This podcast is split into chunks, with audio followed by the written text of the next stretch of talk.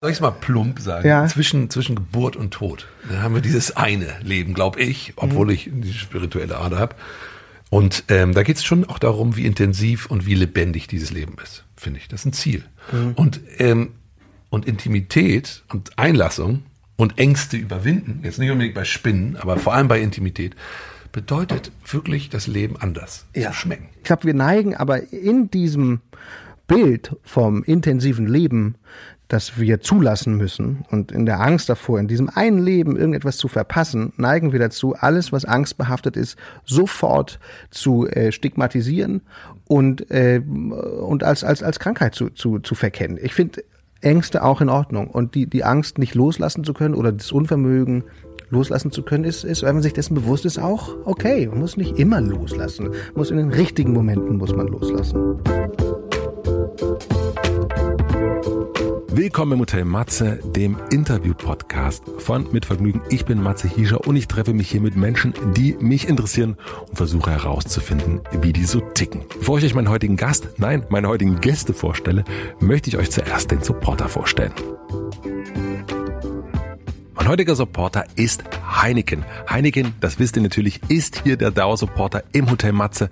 Ich trinke das Heineken 00, das ist das Heineken, das genauso wie ich ohne Alkohol auskommt. Gerade jetzt im Sommer, in den Sommerferien, habe ich sehr viel Heineken 00 getrunken und ihr offensichtlich auch, denn ich habe einiges an Insta-Stories von euch bekommen und ein paar haben auch geschrieben, wenn sie Heineken trinken, dann hören sie innerlich schon meine Stimme. Gute Sache. Vielleicht kann das ja auch mal jemand erfinden, eine Art Podcast in a Bottle. Also man öffnet eine Flasche Heineken und Hotel Matze fängt an. Vielleicht macht Heineken dazu mal eine Edition. Ich würde mich freuen, aber ich freue mich so oder so. Vielen herzlichen Dank an Heineken für den Support.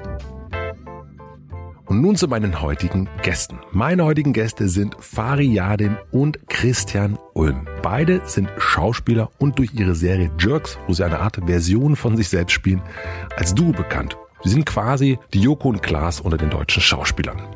Weiß nicht, ob Sie das so gut finden. Fari Yadim ist neben Jerks außerdem bekannt für seine Rollen in Dogs of Berlin, Halbbrüder, natürlich auch den Hamburger Tatort. Sein Film Rocker verändert die Welt kann ich für den nächsten Filmabend mit der Familie sehr, sehr, sehr empfehlen. Fari war im letzten Jahr hier zu Gast im Hotel und ich habe ein ganz, ganz anderes Bild von ihm bekommen, als ich das vorher so hatte. Statt den coolen, lässigen, Hamburger Slang sprechenden, breitbeinig gehenden, umgedrehtes Cappy tragenden Typen, habe ich einen ganz, ganz anderen Fari hier kennengelernt. Es war sehr, sehr tief, es war verletzlich, es ging um Zweifel, Männlichkeit, um Tokotronik. Es war eine wirklich besondere Folge für mich und ich glaube auch für ihn. Christian war auch schon hier und das war auch richtig, richtig super. Seine Karriere hat als MTV-Moderator angefangen. In seiner Arbeit als Regisseur, Produzent oder auch Darsteller beschäftigt er sich immer wieder mit Charme. Und gerade in Jerks dreht er das Charme-Level so richtig weit auf. Besonders empfehlenswert von seinen Sachen finde ich mein neuer Freund, Herr Lehmann, Becks letzter Sommer und natürlich auch den Weimarer Tatort mit Nora Tschernau. Jetzt sind beide zusammen da. Natürlich auch, weil es eine neue Staffel Jerks gibt und zwar die vierte. Auch sehr, sehr empfehlenswert, ein bisschen anders als die anderen, finde ich. Es ist mein erstes Gespräch nach der Sommerpause. Ich bin ein bisschen nervös, weil es die beiden Einzelgespräche doch sehr, sehr besonders waren und natürlich auch, weil ich ein paar Wochen ohne Fragenzettel unterwegs war. Aber ich habe richtig Bock, ich habe richtig gute Laune, wie ihr glaube ich hört. Ich will mit den beiden über ihre Beziehung sprechen. Würden sie sich als Freunde bezeichnen eigentlich? Und wenn ja, seit wann? Können die beiden gut über Sex miteinander reden? Und was beneiden sie am jeweils anderen? Es soll um Gegensätze gehen, um Wahrheit und Humor. Und ich möchte unsere letzten Gespräche ein bisschen weiterführen. Welche Antworten hat Fari beim sich in Frage stellen im letzten Jahr gefunden? Und wie geht's eigentlich Christians Abneigung gegen den Tod? Ich wünsche euch und mir viel Vergnügen im Hotel Matze mit Fari Yadim und Christian Ulm.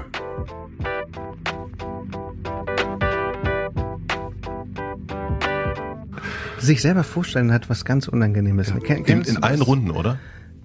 Ja, eigentlich ja. Und bei mir passiert es manchmal, dass ich auf der Straße erkannt werde und Leute wissen aber nicht, wer ich bin. Und dann sagt am Supermarkt eine wildfremde Person, wer sind Sie nochmal? Sagen Sie mal schnell, sagen Sie mal schnell Ihren Namen. Und es ist, es, es ist so unangenehm zu sagen, ich heiße, so sagen, Woher wie ich, ich Sie? heiße. In, ja. Und wo haben Sie überall mitgespielt? Das heißt, du sollst am Supermarkt an der Kasse dich vorstellen mit vollständigem Namen und auch noch deine, deine Karriere äh, darlegen. Und ich habe das schon teilweise gemacht. Und Ja, dann fange ich so an und sage, nee, nee. Und dann nicken die, so, nee, daher nicht, nee, nee.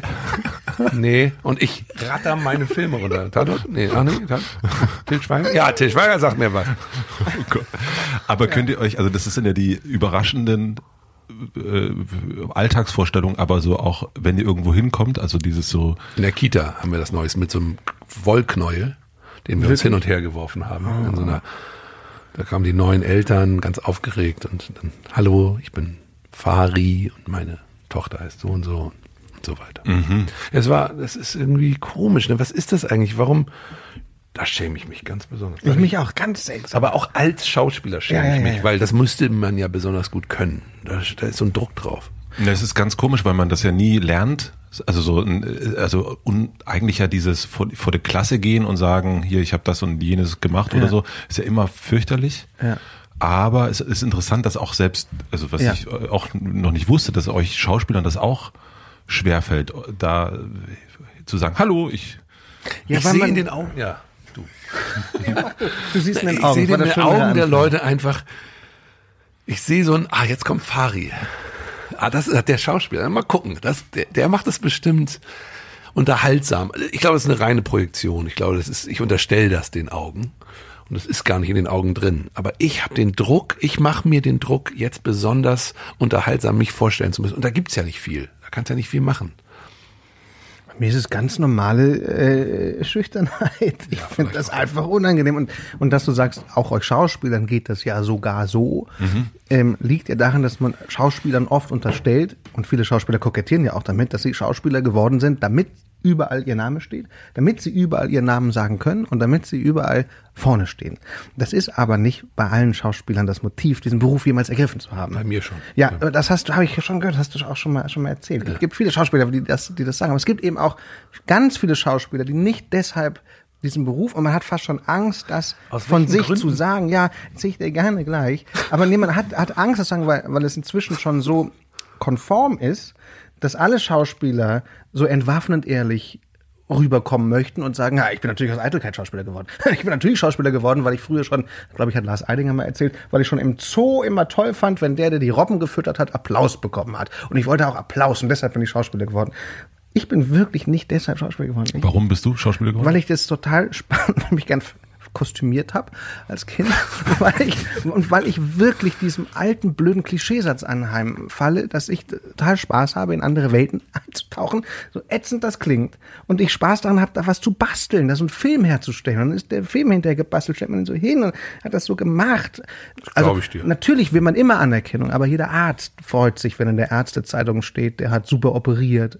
In jedem Beruf, jeder will Anerkennung für das, was er tut. Das ist vollkommen normal.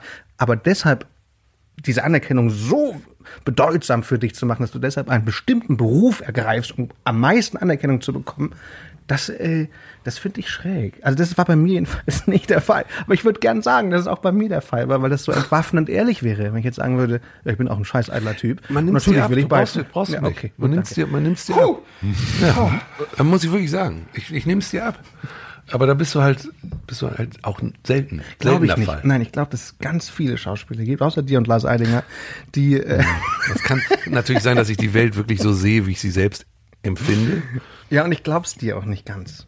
Wirklich? Wie? Ja, ich glaub- Moment, ich glaub- ich Moment, glaub- was glaubst du ihm nicht? Ich glaube, Farid, nicht, dass er ausschließlich oder hauptsächlich aus Geltungsdrang oder aus Sehnsucht nach Anerkennung Schauspieler geworden Oh ist. Gott, das wäre so ich schön, wenn du- Ich wenn glaube, du dass du dir das selber in deiner, in deiner, in deinem Zwang selbst kritisch zu sein, Mhm. dir erstmal selber das schlechtmöglichste Motiv unterstellst, weil du dir Mhm. nicht zugestehen willst, dass du eigentlich aus hehren Motiven heraus Schauspieler geworden bist, nämlich auch, weil du so leidenschaftlich wie wir Jerks drehen und so wie du hinterher über den Schnitt sprichst und, und wie du willst, dass das Werk glänzt. Da gut geht's nicht um dich. Nein, da geht's dir um das Werk. Du willst das Naja, du ich- hast, also wir haben nur einen Trailer gesprochen neulich. Da war dir total wichtig, da- und hat Fari vollkommen recht, ist mir Riesenlapsus passiert. Ich habe in einem Trailer eine Szene verraten, die, die echt wichtig ist. Ich habe eigentlich eine Szene gespoilert.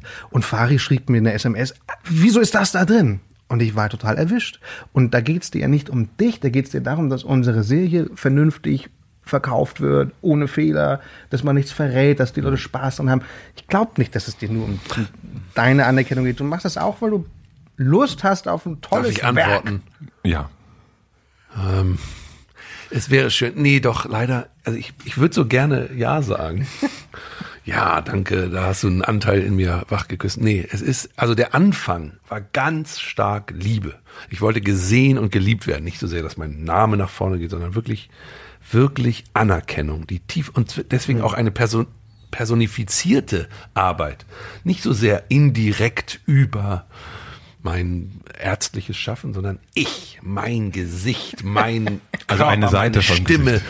Also unmittelbar ich sollte geliebt werden, weil ich das so selbst so wenig empfand. Tatsächlich. Also es war wirklich ein Ausgleichsversuch übers Außen, mir diesen goldenen Arschtritt zu verleihen, mich vielleicht selbst über lieben zu lernen. Und das ist ein bisschen milder geworden, muss ich zugeben. Und wenn ich an Jerks, äh, wenn ich, wenn ich Jerks so liebe und dann so mittüftel oder, dann ist es aber schon auch das, das Werk, in dem ich vorkomme und das Werk selbst, dass das Anerkennung erhält. Schon indirekt auch wieder irgendwie ich. Aber Was vielleicht ich- ist das in Ordnung. was ich vielleicht aber ist gedacht in hab- Ordnung. Es ist in Ordnung. Natürlich ist es in Ordnung. Ich habe aber gedacht äh, oder mich gefragt, ob deine Ablehnung, Fari, gegenüber der Promikultur, ob die zugenommen hat. Äh, also auch seitdem wir uns getroffen haben, ich habe, äh, bevor jetzt die neue Jerks-Staffel anfing, äh, ich habe dann irgendwann dachte, was macht denn Fari eigentlich? Habe auf Instagram geguckt, nichts. Tot. Ähm, es gibt, äh, du hast wenig gemacht in diesem Jahr. Es ist jetzt der Film, kommt jetzt raus, jetzt kommt eine Doku-Serie, die, die du gedreht hast. Ähm, und habe ich gedacht, so findet er das inzwischen? Hat er sich von dieser Art von, das ist ja auch eine Kultur, die Bestätigungskultur, ähm, ist er da jetzt raus? Also Also, zumindest ja. entfernt. Ja, das ist ganz schön beobachtet. Also finde ich interessant, dass du, dass, dass das so, dass du das so mitbekommst. Ja, da passiert gerade was in mir. Ich entferne mich. Ähm, und mein, das muss ich echt voranstellen. Also mein Hass auf all die anderen, die da noch gerne weiter wühlen, das tut mir leid. Das ist eigentlich, das tut mir wirklich leid. Das, nee, das tut mir deswegen leid, weil es, weil die sollen ruhig machen und ich hasse sie auch nicht. Du hast aber gerade gesagt, mein Hass. Ja, ich hasse, aber ich hasse noch sie was. nicht. Komm, da ist noch ein bisschen. Nein, es ist ein, ein Selbst. Also es ist ein, das ist dieses Ab, das ist eigentlich ein Selbsthass, den ich auf die anderen projiziere. Die, die da noch weitermachen, fröhlich weiter tüdeln, rumkokettieren, die Lars Eidingers und so weiter, die da irgendwie, die das so unfassbar weiter genießen und das auch so gerne bedienen, also in dieser Kultur einfach eifrig unterwegs sind. Da, da sehe ich mich selbst. Ich sehe ganz stark, also in Lars Eidinger besonders, sehe ich oft mich selbst. Auch das, was du sagtest, also der Applaus für diesen Robbenzüchter da. Nicht Züchter, das war der, der die fütterte. Die So. Fütter. ja, gut. Ja, also die, dieser Robben, Robbenfütterer. Ich sehe mich da auch selbst. Ich möchte auch Applaus. Ähm, und wollte das sehr lange und inzwischen, ich, ja, ich habe mich irgendwie entfernt. Ich glaube, es erreicht mich der Applaus auch nicht mehr, wenn ich mich selbst nicht mag. Es ist plump, es ist platt, aber ich bin gerade auf dem Weg der Selbstliebe. Ich suche, ich, ich entdecke gerade Selbstliebe. Echte Selbstliebe. Und da wird das absurd, dieses Gebuhle im Außen. Wirklich. Das ist wirklich, es ist ein, ein, ein Wegtreten. Und, und um, um mal zu sagen, also zu, zu dir, ich habe da, ich habe dieses Verkleidungsding und dieses in andere Rollen schlüpfen nicht so heftig. Ich habe das nicht. Ich will gar nicht King Lear sein oder so. Das wollte ich aber auch nicht sein. Ja, es gibt ja noch andere, aber ich, Ja, ja. ich habe, ich will auch nicht mehr der unbedingt dieser lässige, nette Hamburger Jungdor, der da in, in den Hamburger Straßen Ja, Morde aber der wirst du aufklärt. immer bleiben. Fabi. der wirst du immer bleiben. Ja, was soll ich sagen? Ich, es ist, ich, ich genieße gerade mir näher zu kommen, anstatt dem Fremden. Also dieser Umweg über diese fremden Rollen und diese fremde Liebe, mir, meiner eigenen Liebe näher zu kommen, der ist gerade an einem Punkt, wo ich merke, es ist eigentlich ganz angenehm.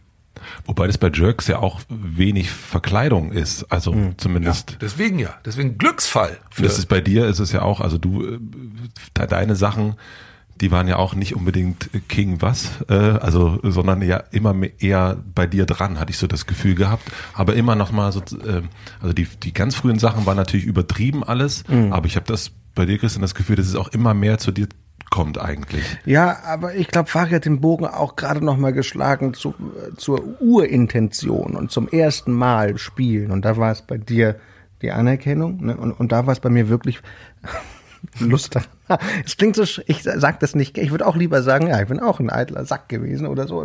Es klingt so fürchterlich, weil es so, so korrekter klingt. Aber, aber es war bei mir wirklich, dass ich eben an, dieser, an diesem Gestalten Spaß, Spaß hat.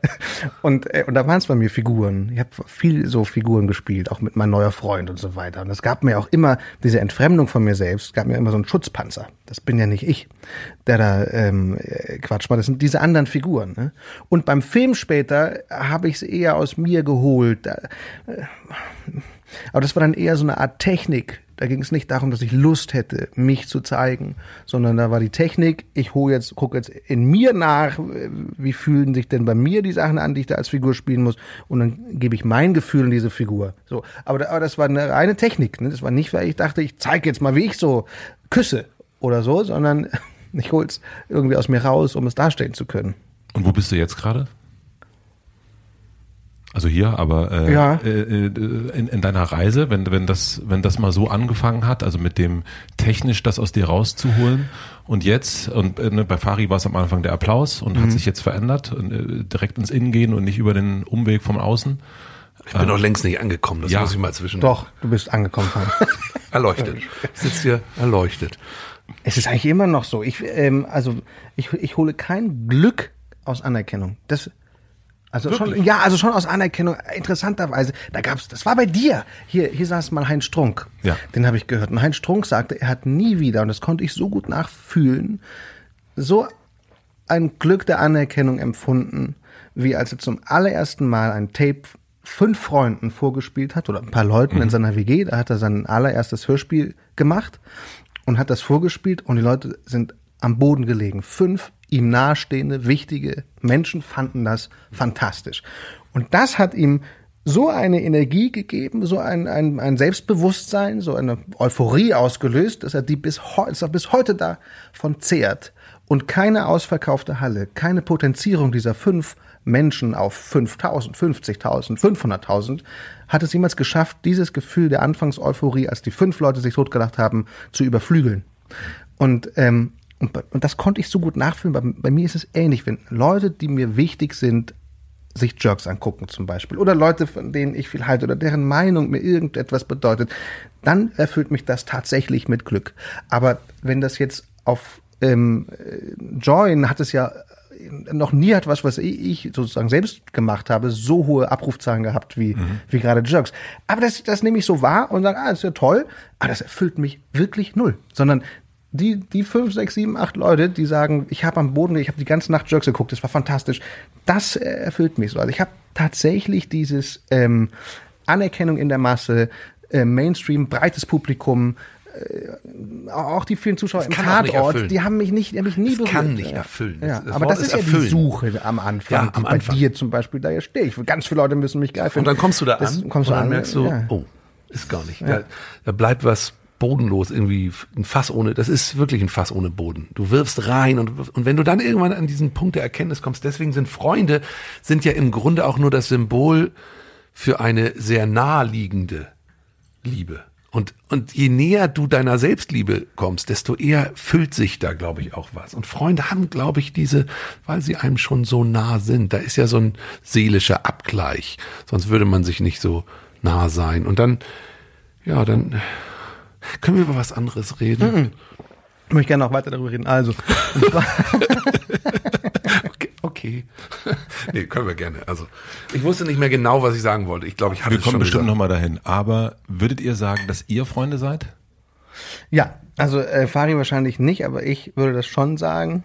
Du Ehrlich guckst- jetzt. du guckst aber ganz weg. Ehrlich. Jetzt ganz Mal ehrlich. Ganz, ganz ehrlich, was du dafür. Ja, ich habe ich hab, ich hab ganz, ich hab ganz oft aus Witz zu Fari immer gesagt, ich verpacke oft Dinge, die ich ernst meine, in Witze.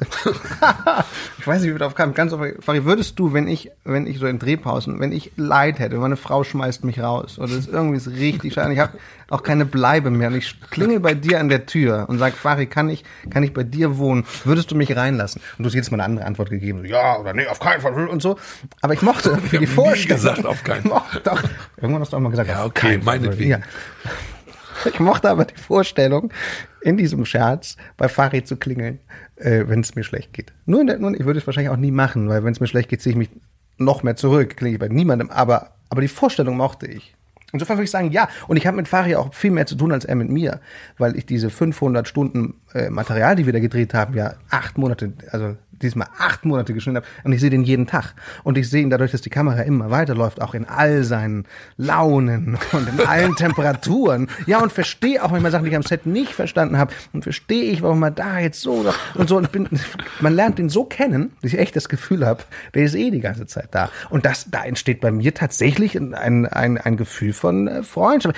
Ich bin allerdings grundsätzlich nicht so gut im Pflegen von Freunden. Also ich rufe oft nicht an und so weiter, aber Faria auch nicht. Also ja, wir sind gute Freunde. Es geht mir auch so. Ich, Christian ist mein Freund. Ich, also, ich würde, würde sagen, dass wir Freunde sind. Er schickt mir immer äh, Hi, Hi-Bilder. Hi-Bilder. Das ist so unser Undock-Moment. Wenn, wenn wir lange nichts gehört haben, dann so ein springender Hai oder so. Aber wenn, wenn du ihn nicht anrufen würdest, wenn es dir schlecht geht, Christian, und wenn du, Fari, Wenn es ihm schlecht geht, dann würde ich bei ihm klingen. Dann würdest Er ja muss wissen, nicht bei mir Du würdest ja klingen. nicht wissen, dass es mir schlecht Natürlich weiß ich, Du spürst das über die Entfernung, na gut.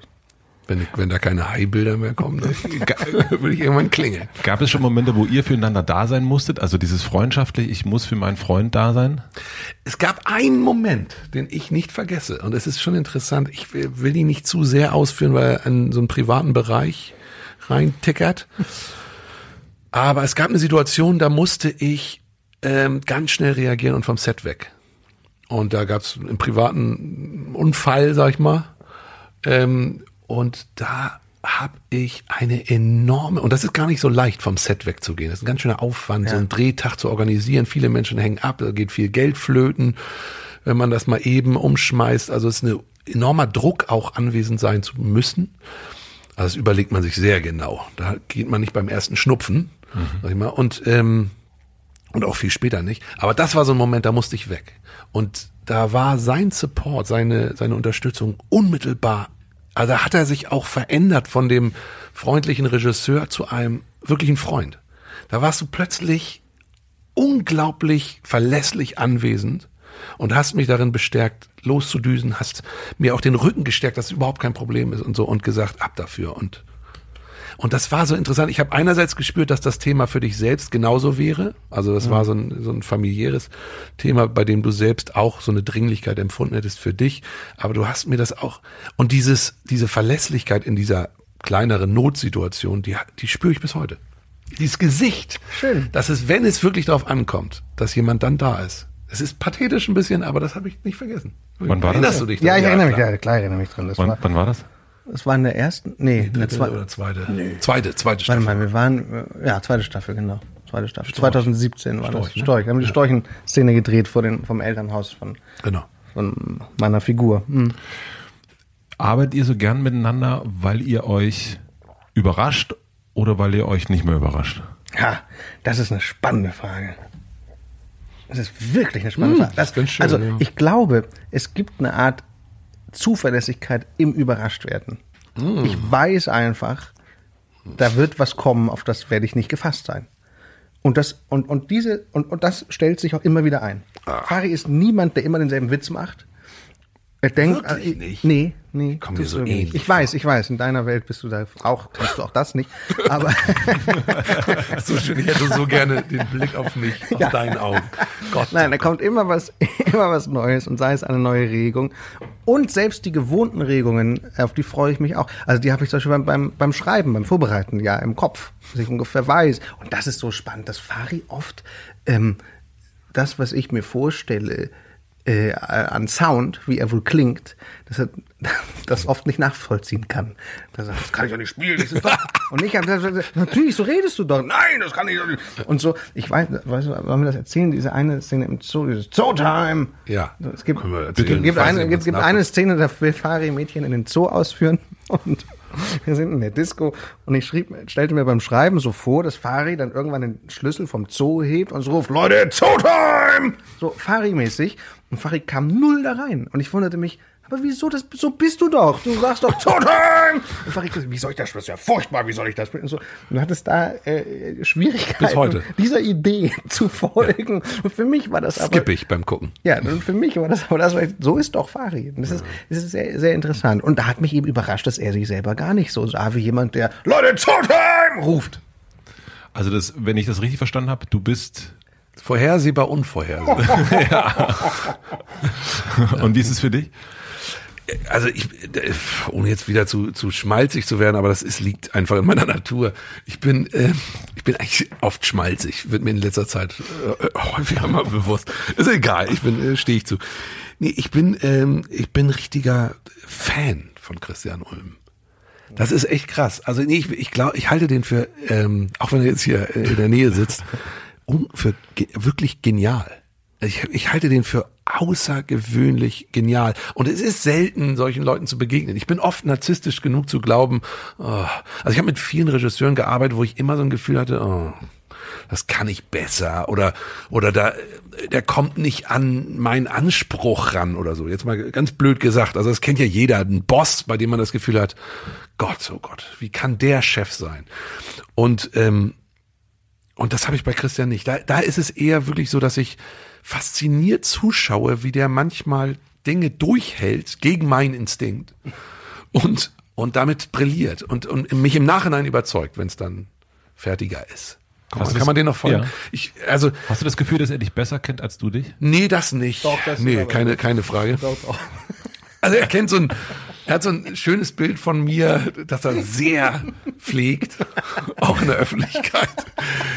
Ich, also ich sag mal so, es gibt noch Anteile, ähm, die ich mit ihm auch nicht teile. Und deswegen unsere Echt? Freundschaft. Welche, denn, welche teilst du denn nicht mit mir? Ähm, boah, wie soll man die denn klassifizieren? Aber ich kenne die. Also es gibt jetzt nicht plötzlich, dass ich irgendwo hinkomme und dann bist du irgendwo in, ich einer Kneipe und bist ein ganz anderer Typ und ich komme gar nicht an dich. Ha, wir hatten mal eine interessante, ja. interessante Begegnung. Oh. In Hamburg, ich war mit meinem Sohn auf dem Konzert von Stimmt. Slash. Das war schräg. Das war schräg. Das war schräg. Ja, ja. Ich, ich gebe ihm gerade Signale. Es halt, nee, es war halt eine Zufallsbegegnung. Wir kamen von einem Konzert und ich war zufällig. Ich habe Angst.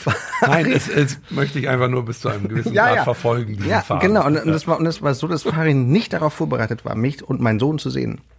Und wir hatten, ja. und wir hatten da, obwohl wir. Oh, das war komisch. Das war seltsam. Und, und das war wie so ein Blick hinter die Kulisse. Das war wirklich so, ein, ja. so, ein, so eine unmittelbar sehr private Begegnung. Genau. Du mit deinem Sohn, und sehr du, familiär und, und, ich eigentlich auch nicht wir auf dich eingestellt. Nicht und dann spürte ich, wir haben offenbar einen Modus miteinander, hm. auf den wir vorbereitet sind und in den treten wir, wenn wir uns sehen, aber wenn wir nicht darauf vorbereitet sind. In den nötigst du mich auch manchmal. Ja, manchmal muss das sein, weil du furchtbare Launen hast. Äh, muss man in den Modus nennen. Und da sind wir, das ist der Anteil. Ich habe so eine melancholische und manchmal, ach, ich will das jetzt, ich, auch wenn es sehr besetzt ist, spirituelle Ader. Und spirituell meine ich eine sehr bodenständige Spiritualität. Ähm, Meditation, bestimmte Podcasts, wo ich mir von spirituellen Lehrerinnen irgendwie was anhöre. Genau, da wo, wo, schon wo es nee, kaum erträgt eigentlich diese diese Ruhe. Und da ist so so ein, dieses ja in so einem, ich, ich probiere das gern aus. Das habe ich bei dir ja auch erzählt. Dieser Indianer, sagt man nicht mehr, Apache. Mhm der mit seinen langen Hoden und so, also wo ich, wo ich mich in eine Schwitzhütte begebe, vielleicht auch auf solche Begegnungen einlasse, auf Kulturen einlasse oder Menschen, Gemeinschaften, die vielleicht eine andere Kultur pflegen, wo ich weiß, da würde Christian an Grenzen stoßen, an eigene, die er aber eingesteht. Ja. Also die, die wir ja, ja. auch schon auch miteinander besprochen haben. Aber da lebe ich einen Anteil von mir, hm. den ich mit dir in Kontakt nicht hinkriege, ja, da werde ich zu, zu, oft ins Lächerliche gezogen. Und das war so bei Den dieser, schütze ich. Bei, um das zu enden und den Bogen zu machen, bei dieser Begegnung war das nämlich so, als würde ich dich gerade in der Meditation aufwecken.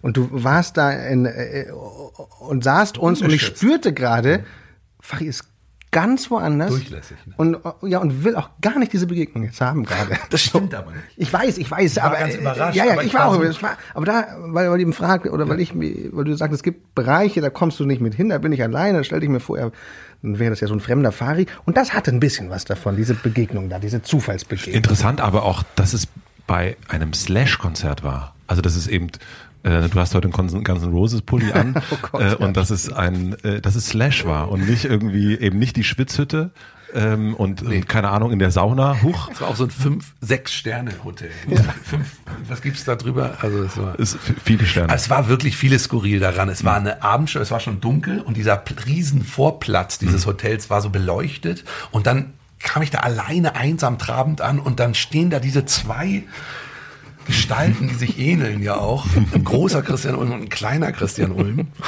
Und das war, es fehlte nur noch der Nebel irgendwie. Wirklich, also es war, es war auch eine einfach absurde Situation. Jemand in Hamburg, Entschuldige, das hatte ich verschluckt. Es war einfach auch noch. wirklich mystisch. Also es war wirklich ein mystischer Moment. Und was mich wahnsinnig inspiriert hat, für mögliche Szenen Fari und Kinder. Mein Sohn ist zu dem Zeitpunkt, wie alt war der? Da war, glaube ich, zwölf oder dreizehn und kam beseelt von diesem Konzert. Und er fand das richtig toll. So, und dann treffen wir Fari und Fari in seiner Not, diese Begegnung irgendwie seltsam zu finden, nicht, nicht zu wissen, was er jetzt sagen soll. Sagt er, und ihr wart bei Slash, oder was? Und mein Sohn so strahlend, ja. Meint, er hat sich Mühe gegeben, das 15. Konzert jetzt hier in Hamburg. Meint er, hat, meint ihr wirklich, er hat alles gegeben heute Abend? Und, und ja, und ich so, ja, Fari hat er gemacht, war ein tolles Konzert. Schönen Abend. Wieso steht da äh, so eine Papp, Pappfigur von Gwyneth Paltrow? Paltrow, ja. Paltrow. Paltrow. Peltroff. Paltrow. Paltrow. Äh, das ist, du bist der Erste, der es anspricht. Ist, ich also extra, damit, damit irgendjemand mal endlich darauf endlich schielt. Was sagt. Nee, aber Gwyneth es ist, Paltrow. Nein, es ist äh, interessant war äh, Heinz Strunk, der immer wieder so ich sah in seinem Gesicht, dass er immer wieder dahin guckte und, und es nicht verstanden hat, warum diese Figur da steht. es ist ein Geschenk von meiner Frau. Kam, das, kam das mit ihrer Kerzenkollektion als, als äh, hat die nicht so Kerzen? Die stellt doch Kerzen Die stellt Kerzen, Kerzen.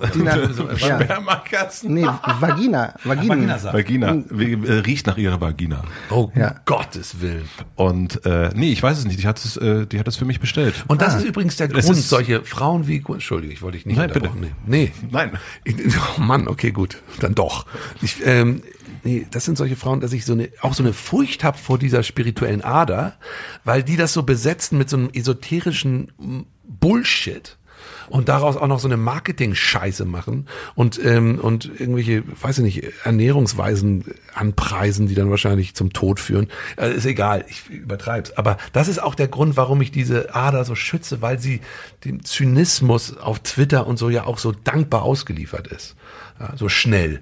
Also es, äh, dieses ganze Verhauchte dort, das lädt ja ein, sich darüber lustig zu machen. Und das ist so ein Moment, den ich mit dir noch, noch ungern teile. Ich würde da gerne hin. Ich weiß, Auch du hast um mich mehrmals gefragt, du hast mich mehrmals gefragt, ob wir nicht zusammen mal da auf diese Insel fahren. Ja, das ist noch was anderes, genau so eine Gemeinschaft. Was hält dich von sowas ab? Also du, ich also du bist ja in eurer Zusammenarbeit auch, bist ja derjenige, der die Zusammenarbeit ja auch ein Stück weit kontrolliert. Ne? Also du mhm. bist äh, der Regisseur, du bist, du schneidest das dann, mhm. du wählst aus. Ich habe heute ge gelernt, dass Farid das noch gar nicht gesehen hat, was da am Ende bei rausgekommen ist. Immer noch nicht. Gestern habe ich den Link bekommen. Ja, hättest du gestern gucken können. ist sag mal. Und das stimmt. Ist das etwas, also so, äh, bra also brauchst du diese Kontrolle noch und willst eigentlich aber vielleicht auch dahin? Aber ihr seid euch da ja schon sehr gegensätzlich, was das betrifft. Also Fari, der so immer ja. weiter in so einem, ich, ich bin, ich lass los, ich lass baumeln. Mhm. Ähm, und du aber natürlich auch das Ironische so ein bisschen äh, und auch natürlich den Abstand und du weißt ja auch genau, du am Abend sitzt du oben in deiner mhm. Dachkammer und schneidest. schneidest. Ja, das kann sein dass das was mit Kontrolle zu tun hat, aber ich glaube, diese Nichtbereitschaft mit Fari auf die Insel zu fahren. Das ist jetzt ein ganz großes. Ja, ja, ja, ja, aber liegt, liegt in dem Fall da das, das Loslassen. Ich, ich habe so Schwierigkeiten mit fremden Leuten. Also ich meine jetzt, der geht ja wirklich in eine Gruppe mit fremden Menschen. Die sind ja ganz viele. Die sind aber wahnsinnig nah. Ja, ja, das ja, aber ja, ja, die werden einem dann nah und so, aber ich, ich brauche so lange, um Leuten nah zu werden. Und je mehr Leute an einem Ort sind, desto es potenziert sich. Also pro Person, die anwesend ist, mhm. potenziert sich mein, mein Hemmnis. Und es dauert etwas, bis ich warm geworden bin. Ich bin in, in Gruppen, äh, äh, das, das, das äh, flößt mir Respekt ein. Und, und dann meditieren habe ich ein paar Mal versucht und ich, ich kann dem sogar etwas abgewinnen. Am Ende bin ich immer noch zu ungeduldig. Ich, Aber versuchst du diesen, diesen direkteren Weg äh, herzustellen, also zu dir sozusagen, also äh, in den, also nicht den Blick oder die Kontrolle, was hat ja etwas Kontrollierendes, mhm. ähm, deine Position. Ja. ja. Und ähm, aber so versuchst du da zu sagen, ah, ich will eigentlich näher dem kommen, dass ich gar nicht immer auf der Gardinenstange oben sitze mhm. und, und, und, und sage, jetzt machen wir das Licht an, jetzt machen wir das Licht aus. Also für diese Insel ist es ja wenn du wirklich auf einer Insel mhm. bist und da weg, es ist ja wirklich was ganz anderes. Also es ist, das ja. ist eine große, große Tasse Tee, sag ich mal. Ich glaube, dass sich diese Kontrolllust ähm, aber wirklich nur auf die Arbeit an Jerks beschränkt. Ich habe nicht das Gefühl, dass wenn wir uns jetzt unabhängig vom Arbeitskosmos treffen würden, dass ich dann das Gefühl habe, so Farin, jetzt gehen wir aus der Kneipe raus und dann, also ich, ich glaube nicht, dass ich jetzt grundsätzlich jemand bin, der alles kontrollieren muss. Und, und, und was mich an Jerks ja auch eigentlich fasziniert, so sehr es stimmt, dass ich nachher im Schnitt sitze und, und die Takes aussuche, aber was mich ja eigentlich fasziniert, ist ja, dass wir ganz oft loslassen. Ist ja, dass wir eben nicht äh, zu jeder Zeit wissen, was passiert. Ist dass es keinen Text gibt, sondern dass, wir uns überraschen. Und je mehr wir uns überraschen, desto toller wird das, wird das Ding. Ich, natürlich ist das, ist das eine riesen mm, Schutzinstanz zu wissen, ich, ich kann am Schluss da oben aber sitzen und mir alles angucken und dann entscheide ich immer noch, was, was reinkommt und, und was nicht. Aber, aber trotzdem hat Loslassen mit Jokes auch ganz viel im Herstellungsprozess zu tun. Das definitiv. Du wolltest was sagen? Ja, ich wollte, also die, warum du nicht auf diese Insel kommst. Ich weiß nicht, wie weit ich das ausbreiten darf. Will ich auch gar nicht so äh, übergriffig werden. Unbedingt. Willst du vielleicht nur ganz Aber, kurz erklären, was es ist? Also nur so, dass man naja, es, nee, es gibt eine Gemeinschaft, es ist keine Insel. Äh, es fühlt sich an wie eine Insel, aber es ist einfach eine Gemeinschaft, die das Zusammenleben miteinander erforscht. Das ist eine also Kommune würde man früher sagen, also die leben zusammen in der Gemeinschaft und die laden in, zu bestimmten Zeiten auch ein, mehrere Leute. und dann wird da miteinander Gruppenarbeit und sowas gemacht und ausprobiert, Vorträge. Das ist, äh, da muss man gar nichts. Äh, aber die Kultur, die sie da pflegen, die ist spürbar. Und die lädt ein, vor allem mhm. die eigenen Panzer loszuwerden. Also ich merke, wie, wie ich entpanzere, während ich da bin. Das braucht drei, vier Tage. Durch die, durch das Angebot der Verletzlichkeit. Die Leute sind sich bewusst darüber, dass hier Verletzlichkeit erlaubt ist. Und das ist der Schlüssel, meiner Meinung nach. Du darfst berührbar sein. Und ich glaube, dass das übrigens auch die größte Hemmung ist. Nämlich das Gefühl, ich müsste da an eine berührbare Stelle von mir selbst, die ich zurückhalte aus Scham, aus Angst, mhm. aus einer, weiß ich nicht, Überforderung durch die Konfrontation mit diesem, mit dieser Empfindung. Ja. ja. Es ist jetzt Hosentaschenpsychologie, aber es ist, das spüre ich schon manchmal, die Hemmung, über ein, an eine bestimmte Emotion, bei einer bestimmten Emotion loszulassen, zumindest im Privaten mit dir.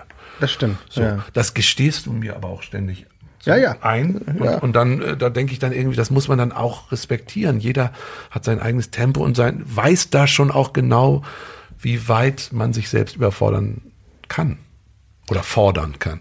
Und da, für mich ist es nur, ich habe ja die Erfahrung dieses Gemeinschaftscamps. Ich weiß, dass es auch jemanden wie mich, der sich auch viel schützt, einlädt, plötzlich sich zu öffnen. Und, mhm. und das ist gar nicht so sehr meins braucht, mein Mut, sondern dass die Kultur selbst es schafft. Und das finde ich spannend. Ja. Das, ich Deswegen bin ich da so, oh, ja, ja. kommt mit, alle Menschen, die ich liebe, möchte ich dahin mhm. zerren. Und ich, Nur mich nicht. Doch, aber ich lasse dir auch deinen Schutz. Also ich will, das wäre absurd. Aber was ich, was mich interessieren würde, da sind wir nämlich noch nicht hingekommen, ist, würdest du das gern können, Christian? Hm. Also würdest du eigentlich das gern, also es gibt ja manchmal Sachen, wo man denkt so, oh, ich würde gern, also ich weiß ja jetzt auch, ich, wir nehmen das ja auf und äh, ich habe ja auch nachher die Kontrolle und kann das schneiden. Mhm. Ähm, und dann kann ich auch so, und ich, und das seit einem halben Jahr lasse ich es von jemand anderem schneiden. Ah. Und es ist wirklich, mhm. was das fiel mir so schwer. Mhm. Und ich muss es aber immer okay. noch mal jetzt danach hören. Es ja. gibt ganz wenig Änderungen, aber es ist immer, und ich wünsche mir eigentlich, dass ich, ich wünsche mir sogar, dass wir das jetzt hier direkt veröffentlichen. Mhm. Das würde ich mir wünschen, dass ja. ich das könnte. Aber da bin ich noch nicht. Aber ich will gerne, denke ich so, ah, es wäre schon. Warum eigentlich? Warum eigentlich in die Öffentlichkeit? Warum treffen wir uns nicht auf einen Kaffee? Naja, Ferry. Es hat nicht geklappt. Wir haben es versucht. Wir haben es versucht. Es lag an mir. Aber nein, aber ich meine das, ich meine es ernsthaft. Also, was ist denn das Bedürfnis, das mit der Öffentlichkeit zu teilen? Ich, vielleicht habe ich es einfach nur vergessen. Aber könnt ihr mich daran erinnern? Was, was, warum machen wir das hier? Ich meine, klar, wir wollen Jerks Promo. Promo machen. Nee, das, das ist eh ein Selbstläufer. äh, darum geht's mir wirklich nicht. Nee. Na, ich komme ja auch gerne wieder. Es war auch im letzten Mal, also bei mir dann doch auch wieder schon so dieser weichere Anteil, nenne ich den jetzt mal, der dann in der Öffentlichkeit war. Und da habe ich schöne Rückmeldungen übrigens auch von Christian bekommen. Und jetzt irgendwie, ja, fühle ich mich wieder eingeladen. Aber warum denn vor der Öffentlichkeit unbedingt? Ich, also, äh, ich würde erst, also lass uns die auf jeden Fall nehmen. Okay. Aber lass uns, ich würde gerne noch, äh, Christian, also ob du das auch, dieses Loslassen, so. ob du dieses wünschtest, äh, wünschen würdest. wünschtest. Wünschtest du dir das? Ich, ach, das ist eine schwierige, wünsche ich mir das eigentlich. Ich, ich, äh, Ist ja Also- eigentlich zufrieden. ich bin eigentlich zufrieden, ja. Ich glaube, das ist das Ding. Ich suche jetzt gerade in mir, merke ich, nach, nach einer Not. Nach, oh Gott, eigentlich brauche ich, ich muss, lo, ich muss loslassen können. Oh Gott, ja, ich, natürlich, ich wünsche mir das, aber nee. Ich habe hab das, ich, ich glaube, ich kann in den richtigen Momenten dann auch loslassen. Ähm, mit, mit und, und, und ich habe und ich habe sogar, ich habe so, ja, ich habe sogar, schneidest du raus, oder? Ah, nee, schneidet der andere Mann dann raus, der neue. Und, ähm, Ein anderer Mann. Kennst du das? Rausschneiden. wollte ich jetzt wollte ich jetzt hin ich habe ähm, ich habe ich habe sogar Lust ich habe also ich habe sogar auch in der Gruppe tolle Erlebnisse ich, ich kann das auch dass man sich mit bei uns im Jerks Team zum Beispiel oder überhaupt auch auch, auch gut auch mit an- anderen Teams dass man sich gut in der Gruppe versteht kenne ich ja alles beseelt mich ja auch ich habe aber nicht das Bedürfnis das Intimität. das zu suchen Intimität habe ich auch ein großes Bedürfnis aber da habe ich ja Leute mit denen ich intim bin also Ja? und mich Leute. intim austausche Leute ist vielleicht klingt also ist der Plural zu wuchtig aber aber äh, aber es gibt Menschen mit so ja, aber ich brauch's nicht ich, es ist alles okay so ähm, ist gemein, dir so eine Not abzuringen, die du nicht hast, ne? ja aber das ist ja ganz oft so dass man das. Gefühl hat also ich habe ja zum Beispiel auch Angst vor Höhe und oder vor Spinnen oder vor ähm, vor tausend Sachen ähm, und es wird immer sofort gerannt, na, da musst du eine Therapie machen, du musst die Angst, musst du loswerden. Und ich denke immer, warum eigentlich? Also was ist denn das Problem, wenn ich jetzt, warum muss ich jetzt Bungee jumpen, damit ich meine Höhenangst verliere? Ist nicht voll okay, Angst vor Höhe zu haben. Ist nicht voll in Ordnung, auf dem Fernsehturm zu stehen, runterzugucken und zu denken, Uah! So, oder ähm, bei einem Filmdreh, wo du auf den Kran klettern musst, 20 Mal vorher fragst, ob das Absicherungsseil denn auch trägt. Was ist das Problem? Was ist das Problem, eine Spinne, eine Spinne zu fangen und sich dabei zu ekeln und sagen, wow, fieses Tier. Und, uah, was ist das? Warum muss ich sie auf die Hand nehmen? Warum denn? Ich finde Ängste eigentlich fantastisch. Ich, ich äh, Naja, also ich, soll ich es mal plump sagen? Ja. Zwischen, zwischen Geburt und Tod. Da haben wir dieses eine Leben, glaube ich, obwohl ich die spirituelle Ader habe. Und ähm, da geht es schon auch darum, wie intensiv und wie lebendig dieses Leben ist, finde ich. Das ist ein Ziel. Und, ähm, und Intimität und Einlassung und Ängste überwinden, jetzt nicht unbedingt bei Spinnen, aber vor allem bei Intimität, bedeutet wirklich das Leben anders Ja. zu schmecken. Also da Darum gebe ich dir geht's. recht, wenn es darum geht, dass dir eine Angst im Wege steht, äh, dein Leben empfinden. genießen zu können, ja oder, oder also nur wenn du, ja oder zu empfinden, nachzuführen, die Intensitäten zu erleben. Wenn dir da eine Angst im Weg steht, dann glaube ich, ist es sinnvoll oder wichtig, diese Angst zu überwinden. Wenn ich jetzt Angst davor hätte, mich fortzupflanzen, wäre es ratsam, diese Angst äh, so, oder, überhaupt Angst vor, vor Nähe, vor Küssen oder so, dann wäre es glaube ich ratsam, diese Angst zu überwinden, weil es einfach was was wunderschönes ist und Man so. muss es nicht aber es gibt, glaube ich, aber auch so Ängste, die okay sind. Ich, ich glaube, wir neigen aber in diesem Bild vom intensiven Leben, das wir zulassen müssen und in der Angst davor, in diesem einen Leben irgendetwas zu verpassen, neigen wir dazu, alles, was angstbehaftet ist, sofort zu äh, stigmatisieren und, äh, und als, als, als Krankheit zu, zu, zu verkennen. Ich finde Ängste auch in Ordnung und die, die Angst nicht loslassen zu können oder das Unvermögen loslassen zu können, ist, ist, wenn man sich dessen bewusst ist, auch okay. Man muss nicht immer loslassen. Muss in den richtigen Momenten muss man loslassen. Manchmal ist es auch echt gut festzuhalten. Ich bin total froh, dass ich an unserem Schnitt fest, festhalte. Ich auch, da bin ich auch froh. Aber das, äh, du hast neulich in einem Podcast ähm, ein, ein Regisseur zitiert, äh, der irgendwas über Ängstlichkeit gesagt hat. Wenn Ängstlichkeit hochgeht, ah, mh. Geht irgendwas runter. Ja, das hat Und Richard Huber gesagt. Toller Regisseur, mit dem ich viele ähm, äh, Dr. Psycho-Folgen gemacht habe und auch Tatorte gemacht habe. Und der hat den Satz mitgebracht, natürlich aus den USA. Von Gwyneth Ist gelesen, aber ich, Von if, if, if anxiety grows, everything else goes down. Und das richtet sich an, an Regisseure, die über Angst die Sets beherrschen zum Beispiel. Also die äh, dem Schauspieler sagen, du hast Scheiße gespielt und wenn jetzt noch einen Take verkackst, ist der ganze Film im Arsch oder so. Also äh, oder einfach rumschreist. Also es gibt Sets, da herrscht Angst. Ne? Und das Und dann anything else goes down. Also alles andere geht dann runter. Geht die Kreativität flöten, dann geht der Einfall, das Einfallsreichtum geht, geht verloren. Äh, los. Das Leben. Und, und, und dann wird's, wird's auch ein Scheißfilm. Also, ähm, und das, das stimmt. Man muss angstfrei eigentlich drehen. Da, da ist es wichtig, die Ängste. Also da geht es aber um Ängste, die dir gemacht werden, weniger um deine eigenen Ängste. Ah, Da okay. geht es um, um Ängste, die, die ein Regisseur in dir weckt oder die, keine Ahnung, die Produktion. Oder du musst abnehmen und bist zu fett für den Dreh. Ich hatte mal in einem Vertrag drin, wo, äh, dass ich abnehmen musste und dann hatte ich Angst immer, dass ich zu dick bin in dem Film und so. Das, äh, äh, also es geht um so, ja. Also Macho geht, Nein. da wäre die Angst berechtigt gewesen. Aber, ähm, also, aber so, da, darum geht's. Ne? Es geht, glaube ich, gar nicht so um die eigenen Ängste. Das muss jeder mit sich ausmachen. Wie viel, mit wie viel Angst am Set. Ich glaube, es ist nicht die Aufgabe des Regisseurs, den Schauspielern ihre eigenen Ängste zu nehmen. Es geht nur darum, nicht neue Ängste am Set zu kreieren. Und würdest du sagen, dass Angst frei sein, die Kreativität, mh, der Kreativität wichtig ist? Also, also zu sagen, dass, also das eine ist ja, wir haben ja erst über Angst gesprochen im Sinne von Höhenangst, Spinnenangst und so weiter und so fort.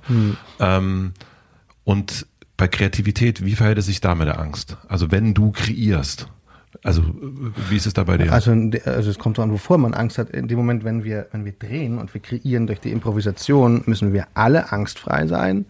Was ist äh, eine doofen, doofen Satz zu sagen, äh, eine bescheuerte Idee zu haben, den Take zu verkacken oder etwas von sich preiszugeben, was unangenehm ist. Die Angst äh, darfst du einfach nicht haben. So. Und, und, und wenn du die hast, gibt es zwei Möglichkeiten. Entweder du überwindest sie dann halt, oder du sagst, ist nicht meins zu improvisieren. Ich bin Schauspieler, ich brauche einen Text und bereite mich gern vor, was ja auch vollkommen okay ist. Es gibt ja immer auch mm, gemäß der Ängste Alternativen. Ähm, so, und im, beim Schreiben musst du auch, auch äh, keine Angst davor haben, an, an irgendwelche Tabus ranzugehen. Aber andererseits kannst du, wenn du jetzt einen Stoff über Höhe schreibst, äh, deine Angst ja auch verwenden, indem du sie beschreibst. Also Jerks handelt ja ganz viel von, von Ängsten, auch, auch von Ängsten vor Intimität. In der, in der Christian-Figur geht es ganz oft darum, dass, der, dass ihm was peinlich ist. Und Peinlichkeit hat sehr viel mit Angst zu tun. Und hier ist das Beschreiben der Ängste Teil des kreativen Prozesses. Und wenn, wenn man da angstfrei wäre, könnte man diese Geschichten alle gar nicht erzählen.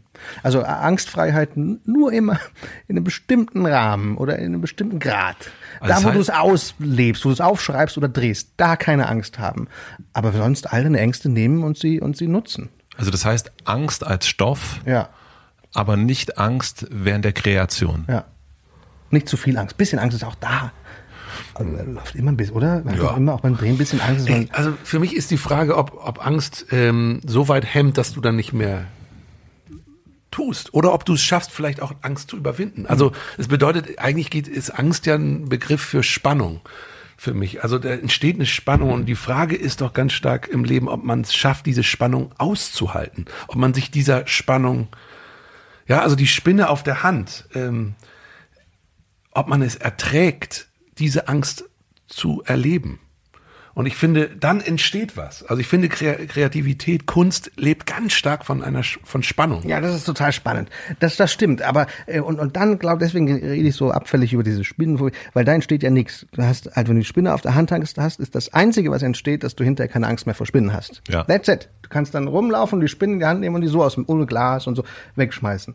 Wenn du es aber aushältst, deine Angst zu überwinden am Set, deinen nackten Hintern äh, zu zeigen, das ist ganz, ganz blöd. Aber uns geht's ja, ja oder so tief blicken zu lassen, irgendwelche sexuellen Perversionen darzustellen oder davon zu erzählen, dann entsteht ja nicht nur, dass du hinterher kein Problem mehr hast, darüber zu sprechen, sondern da ist ein, Film entstanden. Ja. Also da ist sozusagen ist eine Serie entstanden, die kann man sich angucken, können andere partizipieren und so weiter. Und, und da lohnt es sich, diese Ängste äh, zu überwinden. Für mich privat lohnt es sich oft nicht. Ich finde, mir, entsteht auch was Echtes einfach. Muss Ja. ich ganz ehrlich sagen, was berührbar, äh, berührbares. Das, also ich, ich werde, öffne mich in den Momenten wirklich, wo ich über eine Angst hinweggehe, wo ich mich einlasse vor der Öffentlichkeit auf zum Beispiel eine Emotion oder sowas, die mir unangenehm ist, die ich normalerweise zurückhalten würde. Und sich da, ja, so, so ein, für, für mich ist so ein Gradmesser immer so eine leichte Überforderung. Die traue ich mir zu Um was herzustellen? Um einen Moment, in dem ich wahrhaftig, authentisch spiele, wo etwas Wirkliches entsteht, wo eine wirkliche Vibration in diesem Menschen ist. Und nicht eine gemachte, nicht eine künstliche, nicht eine handwerkliche. Vibration in dir als Schauspieler? Ja, die man dann hoffentlich auch mitbekommt. Und das mitbekommen, also was ist das, also welche Art der Vibration, wenn man das, also schönes Wort finde ich, ähm, möchtest du dann, wenn man das an sich anschaut, erzeugen? Eine möglichst universelle, also eine urmenschliche. Ich wünschte mir, dass es dann anklingt bei anderen die sozusagen mit dieser Spannung mitgehen können. Und das ist ja, äh, Jerks lebt so von Spannung ertragen. Also aushalten, Momente, wo man normalerweise weggeht. Und dieses Ertragen, also dieses Spannung aushalten. Ich glaube, dass es wirklich eine Form von Therapie ist, teilweise das zu gucken. Ähm, und auch da wird man sehr stark als Zuschauer konfrontiert mit, wie weit kann ich eigentlich mitgehen? Es gibt ja wirklich durchaus einige, die dann skippen. Oder es gibt welche, die sich wirklich die, die Decke vor, vors Gesicht tun, weil sie sagen, das ist ein Moment der zu starken Überforderung. Und gleichzeitig kitzelt es aber immer wieder ranzukommen an diese innere Grenze. Es ist im Grunde ja ein Verschieben von eigenen Grenzen. Und das versuche ich als Schauspieler genauso. Ich hatte das tatsächlich in dieser Staffel in einem Moment, wo ich den, musste ich den Raum verlassen. Wirklich? Ja, ich bin raus. Du den Raum verlassen? Ich habe den Raum, wir haben das, ich habe das geguckt mit meiner Frau zusammen ja. und ich bin bin rausgegangen, weil ich gesagt, ich das kann ich nicht sehen. Ich bin, bin ins Bad gegangen und hat gesagt, das ist vorbei, du kannst zurückkommen. Welcher Moment war das? Das war der Moment, in dem du dich selbst befriedigst und jemand in dieses Zimmer reinkommst. Wirklich? Da, da konnte ich das und ich, ich frage mich aber auch gerade der harmloseste wir, Moment ja. in Was hast du denn mit Selbstbefriedigung? Bist genau. du christlich erzogen? Ich bin christlich erzogen, ja. Ja, aber ich habe mich auch wirklich, ich frage mich gerade, weil äh, weil wir darüber reden, was was welche Resonanz und was hat man Vibration, da habe ich mich auch gerade gefragt, während du das hab ich gesagt, warum bin ich in der in der Szene hm. eigentlich aus dem Raum gegangen? Ja. Bist du im Moment der Selbstbefriedigung ganz du selbst und möchtest das vielleicht für dich behalten? Und ja, das vielleicht. vielleicht so ein unglaubliches Eindringen in deinen ganz das privaten ja, Fetischraum. Das ist ja auch so ein Fetischraum. Ja. Ging, das ist interessant. Mir ging das so, das ist ganz profan. Es gab mal eine, eine äh, vor, das ist schon zehn Jahre her oder zwölf, da gab es eine, eine Pro-7-Show, die hieß Elton vs. Simon mit Elton dem Fernseh-Elton und Simon Gosejohann. Nicht, nicht Elton John. Genau. Gut, dass du das dazu sagst. So, und die, und die hatten eine, die mussten immer so Challenges äh, gegeneinander, in irgendwelche Disziplinen miteinander antreten und eine Disziplin war, wer hat mehr Samen? Also, also oh. wer hat mehr Samen in, in der Samenflüssigkeit? Und dann sind die in, in so Kabinen gegangen zum Onanieren. Das oh. hat man nicht gesehen, aber die sind mit so einem Becher in die Kabine gegangen. Oh Gott. Und das fand ich so übergriffig, ähm, das mir angucken zu müssen. Ähm, und weil es echt war und nicht inszeniert, war ich kurz sogar sauer. ich will nicht das. Obwohl ich will das nicht. Könntest, ja. Ich hätte wegschalten können. Und, und habe mir dann überlegt, würde ich das machen? Und da und das wird mir oft gefragt, wo ist denn dann die Grenze und so. Das würde ich nicht machen. Das finde mhm. ich so, weil, weil es gerade um Intimität ging mhm. und Farid dich fragte, ist das für dich etwas, was für dich halt ganz deins ist und wo du ganz für dich sein willst? Stell dir das mal vor, du gehst, draußen wartet das Kamerateam, du gehst mit einem Becher in so eine Wix-Kabine onanierst dort im Wissen, draußen warten die alle und kommst mit dem vollen Becher wieder raus. Das, das wäre, ich glaube, ich würde danach eine Therapie brauchen, um mich dann wieder, äh, es ist erstens nichts Fiktives mehr und, und es ist so würdelos, finde ich, weil ich aber auch eben Selbstbefriedigung als etwas ganz Intimes äh, äh begreife. Und deswegen verstehe ich auch, warum du da auch Selbstbefriedigung. rausgegangen bist. Ja, ja, Wir wollen da in dem Moment, ich finde das auch so schön, dass es diesen ganz allein Raum gibt. Und das ist auch einfach übergriffig, wenn dann. Und deswegen ist es ja auch so schön. Deswegen macht Jerks ja dieses Spannungsverhältnis auf zwischen eigentlich deinem ganz intimen Raum und dann kommt jemand, dringt in den ein. Da sind wir alle universell als Menschen be berührt und äh, befriedigt. Vielleicht sogar, wenn die Spannung ein bisschen ertragen wird, weil es schon auch was von Überwindung hat. Und ich will nur ich sagen, das passiert ja im Grunde Pornografie, wenn Pornografie konsumiert wird. Und die Digitalisierung hat ja dazu geführt, dass das jetzt notiert wird. Also es gibt ja Profile von deinem Selbstbefriedigungsverhalten. Mhm. Das ist im Grunde indirekt, wird uns da schon zugesehen, an welcher Stelle wir gekommen sind, wenn wir Pornografie konsumieren. Also wo beginnst du die anderen Fenster auszumachen? Es wird, es wird, es wird sozusagen, also der, die Plattform weiß, von deinem Profil, der, also Algorithmus merkt sich, wann du das Fenster schließt. Aber wa- was hat der Algorithmus da, oder was hat die Plattform davon zu wissen, ja, aber wann du kommst? Du es braucht ja einen Anlauf. Also, naja, es ist nur auch eines dieser mathematischen ja, Nebensächlichkeiten. aber, wa- aber wa- was macht das? Also was macht die Information? Also wenn ich weiß als Plattform, okay, bei diesem Film Ja. kommen die Zuschauer bei Minute drei am häufigsten. Was, ja, was da wo das, Konsequenz? äh, weiß ich nicht, jetzt mal echt, muss schneller zum wo das Poloch kommen. besonders weit auf Ja, aber ist oder wo ja der, eine, es, dann würde man ja, dann machen wir das Polo auch weiter früher. Aber du brauchst ja auch eine Zeit. Um, Naja, es ich meine, ist, was hat, was hat die Plattform davon? ja, was hat die Plattform? kann ich dir sagen. Was wäre der, Erstmal hat was sie die Information. Genau. Nur das. ja, aber was macht sie damit? die macht, ähm, äh, am Ende ist es äh, wie bei, also ich würde es mal von Pornografie kurz wegbringen in Musik. Oh, schade. Nee, äh, also ich, äh, ich habe neulich zum Beispiel hab ich gedacht, warum werden die Stücke immer kürzer? Ja, okay. Und am Ende ist es ein Reagieren der Künstler auf das, was sie an Daten von Spotify und Co. bekommen. Ja. So, und dadurch, wenn jetzt Clouseau mit äh, Andreas Burani nur noch zwei Minuten 30 singt, dann ist das günstiger für, für Clouseau und Andreas Burani und er erfüllt oder die beiden erfüllen damit auch noch das, was die Plattform will. Und die Plattform will ja am Ende uns geben, was wir wollen oder sie glaubt so. Mhm. Und, und ich glaube, das ist genau das gleiche bei Pornografie. Am Ende ist es, Ist weiß, eine Information von vielen. ist, äh, genau, es ist, ist äh, keine Ahnung, Pornhub Ja, sagt ist dann, ah ja, ja, ja. Äh, wir brauchen mehr Gangbang. Super, dann äh, kaufen, dann sagen wir unseren Produzenten äh, mehr Gangbangs. Ja, bitte. ja, das verstehe ich. Und vor allem, wenn du raufgehst auf die Seite, wirst du ein auf individuell zugeschnittenes Angebot bekommen, was anhand deiner Präferenzen bestimmte Videos Ja, das verstehe ich auch alles. Nein, ich, das ich, ich frage mich nur, warum also die Information des, des Comments so wichtig ist. Das Nein, das braucht weiß ja eine nicht. gewisse Zeit. Das kann ja nicht, kann ja nicht jemand, nur weil er das Bild, bei dem er nach drei Minuten gekommen ist, schon in, nach zehn Sekunden Wir- sieht, wir haben so ein bisschen nicht schon nach zehn Minuten.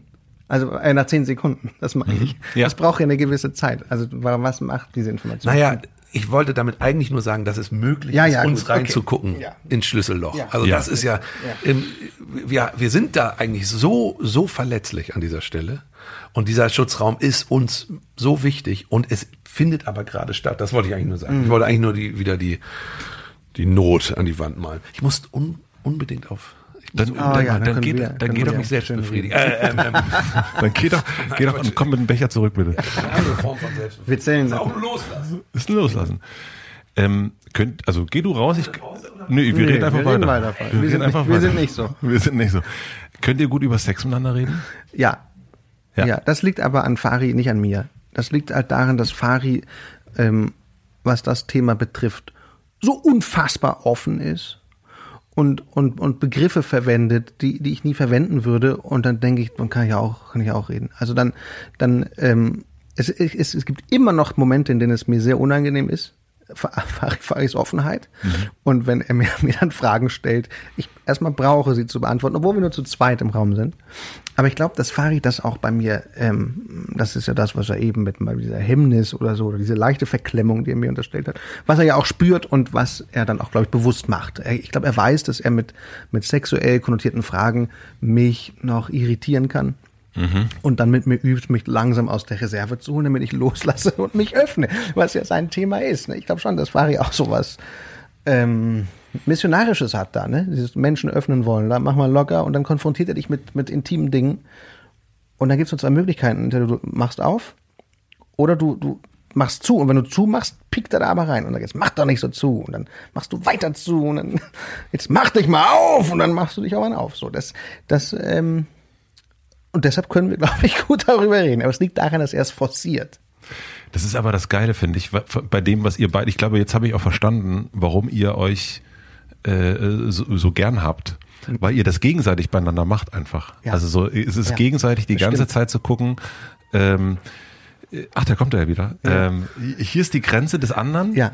Äh, ich bin da schon ein Stückchen weiter drüber Ja. und ich nehme den anderen aber ein bisschen mit. Ja, das stimmt. Und das ist total geil, finde Ja. ich. Ich habe einen Da Becher mitgebracht. Das ist auch was, was Fari mir auch vorwirft, dass ich, er nennt mich auf den Wundenpooler, äh, äh, weil ich dann halt ausfindig mache, wo, wo ist der wunde Punkt und dann genau da reingehe. Wir haben aber gerade erzählt, Fari, dass du genau das auch machst, dass es ganz viele Momente gibt, wenn, wenn, weil mich, ähm, äh, weil ich, weil, Matze.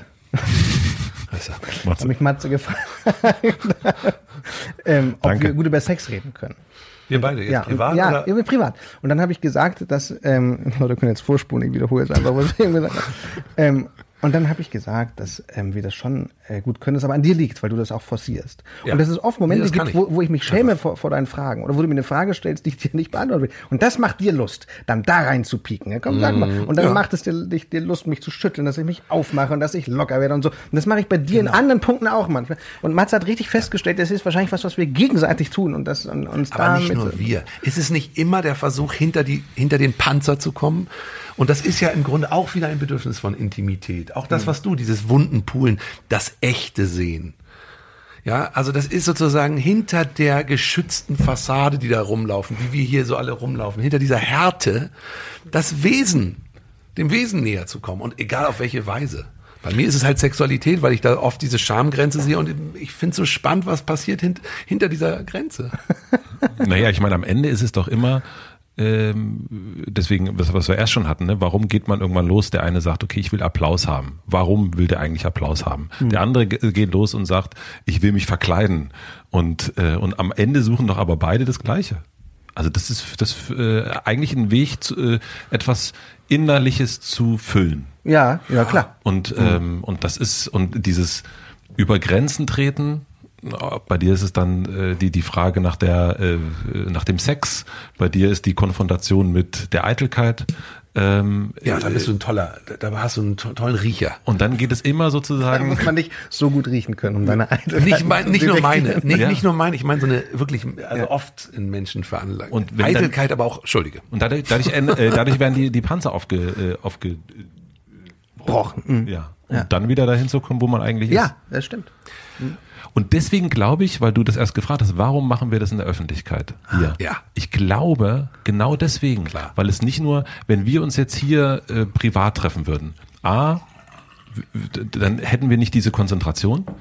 Äh, es hätte nicht die Resonanz mit dem Außen, was uns dann wieder auch zurückgespielt wird. Also du kriegst ja auch dann wieder eine Art von Bestätigung. Beim letzten Mal warst du hier und dann krieg ich, ah, super, das Thema Männlichkeit, toll, äh, beschäftige dich auch mal damit. Dann schreibt mir äh, Kotze danach, Boxen auf keinen Fall, Matze, du darfst Cozy. auf keinen Fall, Cozy. äh, Cozy, du darfst auf keinen Fall äh, boxen gehen, das ist richtig scheiße für dich.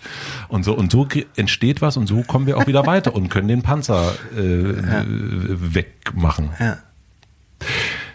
Ja, das ist, vielleicht helfen wir uns damit. Und ich glaube, Jerks ist da ein unglaublich toller Beitrag übrigens. Deswegen liebe ich es so. Und ich finde, es, es reiht sich vor allem in eine Sehgewohnheit oder in eine, sage ich mal, kulturelle deutsche Landschaft. Ich mach, mach's schnell, weil du guckst mich ungeduldig an. Nee, nee, ich, äh, ich guck dich gar nicht, ich will nur äh, gucken, Ob du noch- Äh, nee, ich habe noch Futter, mein Freund. Keine, aber noch anderes Futter. Ja, ich, und ich will dir das Futter lassen, entschuldige. Ich, ähm, nee, ich, ich will nur sagen, Jerks reiht sich da so sehr vom Rand ein. Es traut sich, den Zuschauer herauszufordern. Und ich habe in Deutschland oft, zu oft das Gefühl, dass Zuschauer sich selbst bestätigen sollen.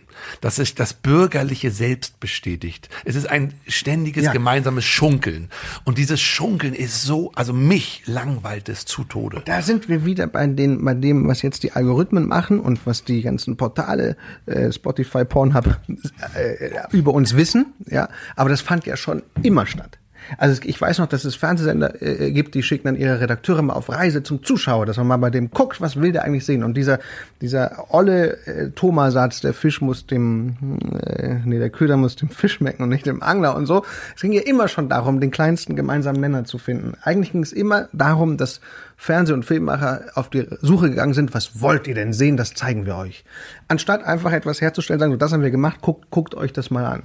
Und ähm, es gab ja immer die, oder gibt oft die Frage, warum ist eigentlich in England das Fernsehen so viel besser? Ich glaube, inzwischen ist es das auch gar nicht mehr, aber eine ganz lange Zeit galt so BBC-Produktion. Auch sowas, The Office, Ricky Gervais und so weiter, ist ja, ist ja wahnsinnig alt. Da hatten wir hier solche Comedy null.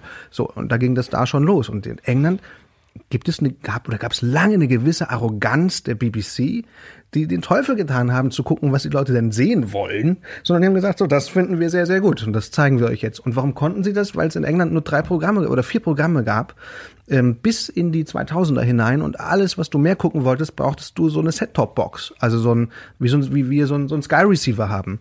Das heißt, du hattest in, in England nur gegen Aufpreis die Möglichkeit, diese 50 Sender dir anzugucken, sonst hattest du wie wir in den 90ern, 80ern drei, vier Programme und dann war die Konkurrenz nicht so groß. Und dadurch haben die auch noch Programme gemacht, die anspruchsvoller waren und sind nicht in diesen Wettstreit gegangen. Wer ähm, schafft es noch besser, äh, leicht bekömmliches äh, zu liefern, was der Zuschauer sehen will, sondern die haben einfach gesagt, nee, wir zeigen euch einfach was. So, kommt, zu uns. So, das ist eine gute Serie, guckt euch die an. Und dann haben die Leute die angeguckt und das ist ein bisschen wie, wie Kindererziehung. man kann- man Eigentlich ist es wie Kindererziehung. erziehen? Ja, ja. Glaube ich auch. Man muss es nur kollektiv tun. Wenn einer ausschert, also es ist, du kannst ja auch, ähm, wenn du, wenn du ähm, ein Feinschmecker-Restaurant bist, würde doch auch der Koch niemals sagen, ich guck mal, was die Nachbarn alle so kochen, weil dann macht er Spinat und Fischstäbchen Aber das ist ein und heißer vielleicht einen Streit. Burger, aber der, sondern der macht dann, er macht immer hier, das ist toll. Und Leute gehen hin und und und und Das ist ein heißer Streit in Deutschland. Es gibt dann Ja. ja. so ho hohe Tiere, die sagen, nee, ihr wünscht euch immer ein anderes Publikum. Äh, ihr Kreativen, ihr Arthausigen. Ja. Ähm, äh, das ist nun mal das Publikum. Und Ja. die wollen das. Aber die wollen das, die wollen Helene kriegen. Fischer und die wollen ähm, Fuck you Goethe, Ja. jetzt mal doof Aber gesagt. ich, äh, Frank Goethe finde ich übrigens Ja, gut. der ist fantastisch. Äh, Aber, aber es ist, äh, wir sind ja nun mal auch aufgewachsen mit Schwarzwaldklinik und mit, ähm, Sind es doch wieder die Nazis, ist die Frage. Haben wir, ist was weggebrochen? Naja, ich meine, in England ist es, äh, ist es durch die, ist es ja nicht nur durch die BBC meine These, sondern auch äh, durch die Art Schools. Ne? Also Punk kam über die ganzen Kunsthochschulen. Und, ähm, und wenn du weißt. Die Ränder.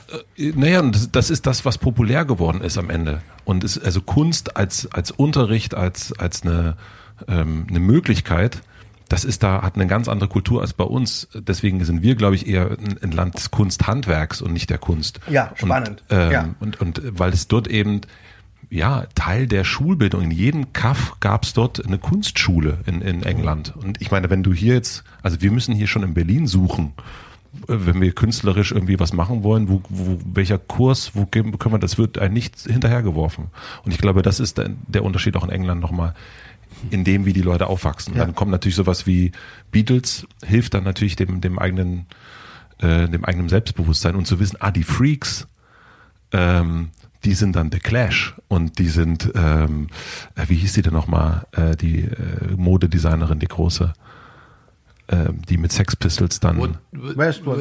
I- Ja, genau, das ist ja auch Vivian Westwood. Namen wegnuscheln. Da habe ich eine schöne Anekdote zu. Müsst ihr mich gleich mal dran erinnern. Ja. Erzähl sie. Ich, Komm, wir bringen uns vollkommen aus diesem schönen Kunstdiskurs raus. aber okay, dann lass uns ble- bleiben wir bei der Kunst. Aber wir, ich glaube, Wir haben's. wir haben es. Vielleicht haben wir es auch. Also die Anekdote geht so: äh, Ich musste mal ein oder habe mal, ich habe oft so Lesungen gemacht und, und so angefragt als Schauspieler, wenn, wenn ausländische Autoren kommen und Bücher lesen, dann werden oft Schauspieler gebeten, die deutsche Übersetzung vorzulesen. Und es gibt einen äh, Namen, hab ich natürlich wieder vergessen. Es gibt einen berühmten englischen Weinkenner, der Bücher über Wein schreibt. Und der also eine Lesung machte mit seinem Buch über die schönsten Weine Frankreichs. Und ich wurde also eingeladen. Das, ich habe mich immer auf so Lesungen bereite ich mich nie vor, weil ich, ja, weil ich weiß, ich, ich, ich lese einfach und ich habe so ein, ich, kann einfach spontan lesen und man denkt, ich hätte mich vorbereitet. So. Und, und das dachte ich hier auch, aber es war halt jedes, jedes dritte oder fünfte Wort war so ein französischer Wein und ich spreche null Französisch. Und Chateau de Javot, und ich habe ich hab das Buch nie gelesen, vorher sitze da, sitzen nur 150 Leute, Weinkenner, er auch, alles Weinkenner und ich kannte, konnte keinen einzigen dieser, dieser Begriffe. Und habe mich, und hab mich einfach, habe einfach angefangen, brutaler als sonst zu nuscheln. Also mich durch das Buch durchzunuscheln, damit es nicht so auffällt, auch die deutschen Sätze. So, ja, dann hab ich so, so, und dann Chateau so, so, und habe wirklich diese mich über die französischen Begriffe hinweg genuschelt. Er hat mich zweimal korrigiert, das mir unfassbar peinlich war. Zweimal hat er den Weinnamen nochmal ausgesprochen. Aber das war wirklich eine, eine riesen äh, äh, Blamage. Wie kamen wir da jetzt drauf? Wegen, ach so, wegen Westwood, ne? Wegen Westwood. wegen, wegen Gwyneth Zeigst auf Gwyneth Paltrow und meinst Westwood. Aber bei der, um, ich würde doch noch mal einmal kurz diesen Kunst, das Kunstthema ähm, äh, angehen wollen, weil in der neuen Jerks-Staffel ähm, und der Name ist ja schon ein paar Mal gefallen. Lars Eidinger, äh, äh, beim letzten Mal war es Mickey Beisenherz äh, und dieses Mal ist es Lars Eidinger, der äh, in gewisser Weise äh, seine, seinen Platz bekommt. Und Das ist nett gesagt, ja. und was da, was da zumindest gezeigt wird, ist diese Vielseitigkeit, die Lars anbietet. Also DJ sein äh, und, und auf verschiedene äh, Kunstformen zurückzugreifen. Wird von dir sozusagen dargestellt, Fari. Also Ja. du hast. Ich mag Lars total gerne. ja, aber du hast. Ich auch. Was? Ja. Ich finde, ich finde es erstens ein unfassbar guter Schauspieler und dann finde ich auch seine Fotografie wirklich, also ich gucke mir das sehr gerne an. Ich auch. einen unglaublich tollen Blick. Nein, finde ich auch. Das finde ich wirklich auch. Den Nein, ich, finde es ist nicht, es ist worauf jetzt ich nicht hinaus will, hochtrabend. worauf ich hinaus will, ist, ist ähm, bei äh, Brillanter Schauspieler. Lass doch mal diese Angst los, Bari. Lass Welche Angst? Ich wollte es nur sagen. Von der Rache des Lars. von der So. aber was machst du da? Du guckst dir deinen Waschzettel an. Nein, ich versuche den Waschzettel rauszureißen. Der ist noch, ich habe das neu. Brauchst du eine Schere Das oder ist so ein langer. So ein langes, der Baum kitzelt mich die ganze, während des gesamten Gesprächs. Kitzelt mich so ein Ach, deswegen. überlanger, überlanger Waschzettel. Hier, Also. Das ist der. Ich habe mich gefragt, ob es eine Kritik daran ist, dass Künstler zu viel wollen, zu viel. Jetzt schreibt man ein Buch, jetzt äh, ist man DJ, jetzt ist man Schauspieler, jetzt ist man dies, jetzt ist man das. Also äh, ob es ähm, eine Kritik daran sein sollte, wenn Menschen zu viel machen und zu viel verschiedene Hochzeiten betanzen. Nee, es ist. Also ich ich habe ich hab eine ganz, ganz eigene Meinung dazu, aber du kannst das ja gern machen. Also es war, also es ihr habt es ja geschrieben. Es ist Also. keine, es ist grundsätzlich nie eine Kritik, sondern immer nur eine Beschreibung von etwas, was, also wirklich, Okay, das sage ich nicht als. Ausrede, sondern es ist eine Beschreibung von etwas, was, was passiert. Und eigentlich, wie Fahrer in diesem, ja, in diesem, in dieser einen Szene so schön sagt, ich meine das nicht wertend. sagtest, die Kunstszene ist wie Russland, nur, nur, Also unfassbar hübsche Ladies. Unglaublich hässliche Männer. aber ich meine das nicht wertend. So, aber das, aber hier ist es wirklich nicht wertend gemeint. Auch, auch damals bei dem Beisenherz-Ding nicht. Man nimmt manchmal Leute wahr und dann kennt man die nicht und ordnet die irgendwie ein im öffentlichen Gewesen und dann setzt das Fantasie in Gang und dann beschreibt man das. Die Frage ist ja, warum? Und ich finde, ja, ja. Warum so. nehmen wir ihn? Ja, ja, ja, weil ich es total spannend fand und das machen wir mit der Fari-Figur und das Thema ist richtig, was du da entdeckt hast, dieses immer mehr wollen und noch das machen und noch das machen. Also diese, ich, ich fand die Frage spannend, wann setzt Befriedigung ein? Und, und das sagt Feline irgendwann mal zu Fari. Also wir geben dieses Ding Fari, ähm, dieses Thema, immer mehr wollen. Fari will dann DJ sein und dann will er auch noch Schriftsteller sein und so weiter. Und Feline sagt zu Fari, du wolltest doch ursprünglich, und, und er, er diskreditiert Schauspielerei, also sagt nachher, Schauspielerei ist doof, ich will Die wirken. dümmste Kunst. Die dümmste Kunst von allen, genau. Und, und, und Feline bringt das auf den Punkt und sagt, du wolltest immer Schauspieler, sein, du hast alles dafür getan. Äh, Du hast geweint, wenn Elias dir wieder eine Rolle weggenommen hat. und so. Stimmt. und alles. Stimmt. Und dann, und dann, und dann kommst du da an und dann hast du das, was du dir gewünscht hast. Der, der Mann, der die Robben gefüttert hat, bist du. Du kriegst jetzt auch den Applaus. Und jetzt musst du aber noch Schriftsteller sein und DJ sein und, und das hört nie auf und, und sie beschreibt eigentlich so eine Sucht nach Anerkennung. Und ich glaube, der fällt man eher anheim, wenn man eben schon ursprünglich mal aus diesem Grund überhaupt in die Schauspielerei geht und sagt, da kann ich diese Sucht stillen, da kriege ich meine Anerkennung. Und dann passiert das ja, was wir beschrieben haben. Du hast dann vielleicht eine, das erreicht, dann hast die vielen Zuschauer und merkst, ja, weiß ja auch nicht, befriedigt bin ich jetzt auch nicht. Jetzt, jetzt schreibe ich noch ein Buch. So. Und das haben wir aber einfach bloß beschrieben. Das haben wir nicht kritisiert. Ich finde das auch unfair, das zu kritisieren oder so. Das ist aber was, was wir in der Fari-Figur erzählt haben. Ich kann ja mal sagen, was mich triggert bei Lars Eidinger und in, warum ich das auch erzählenswert finde. Also vorweg, es ist ja, es spricht ja für ihn, dass er so viel auslöst, ehrlicherweise. Und das ist ja schon auch etwas, was er will. Ja, und ähm, aber mich triggert eigentlich immer, und das ist eine Unterstellung, die vielleicht überhaupt nicht auf ihn zutrifft, oder meine reine Projektion, dass er unaufrichtig ist in den Dingen. Das ist, da ist was Unaufrichtiges. Ich höre ihm zu und ich höre Koketterie, ich höre äh, Gehabe und ich, ich sehe aber nicht, was er liefert. Also eigentlich würde ich mir, ah, ja, wahrscheinlich sehe ich mich selbst. Wahrscheinlich sehe ich mich wirklich selbst. Ich, es ist etwas, ich sehe da eine so immense Anerkennungssehnsucht und habe immer das Gefühl, dann belass es doch dabei, anstatt mir ständig die Ausgeburten deiner Anerkennungssehnsucht zu zeigen. Und da ist irgendwie bei mir ja gerade ganz privat etwas, wovon ich mich abkapsel, also diesem indirekten Weg zu entkommen. Und den unterstelle ich ihm auch. Und ich glaube, vielleicht hat er einen ganz eigenen und ganz anderen Film. Mit Sicherheit. mit Sicherheit. Ja, mit Sicherheit. Ja, mit Sicherheit. Und, äh, aber es ist interessant, dass es das bei mir auslöst. Und insofern, also ich würde mir schon vertrauen, dass ich da irgendwas rausspüre. Also eine Diskrepanz zwischen dem, was er tut und dem, was er behauptet, was es sein soll. Ähm, aber es kann auch sein, dass das, also ich lasse ihn da auch gerne. Es gibt bei mir da wirklich zwei Herzen in einer Brust. Ich bewundere den, ich finde den toll und ich, ich finde den sogar sehr sympathisch. Das ist ein unglaublich sympathischer Mensch. Intelligent, ich höre dem unglaublich gerne zu und ich finde es ein toller Schauspieler und dann auch noch toller Fotograf. DJ weiß ich nicht. Äh, Kunst, äh, Taschendesigner bin ich. Da muss ich sagen, da ist dann schon auch ein Widerstand gewesen bei mir. Das fand, merkt man in Jerks gar nicht.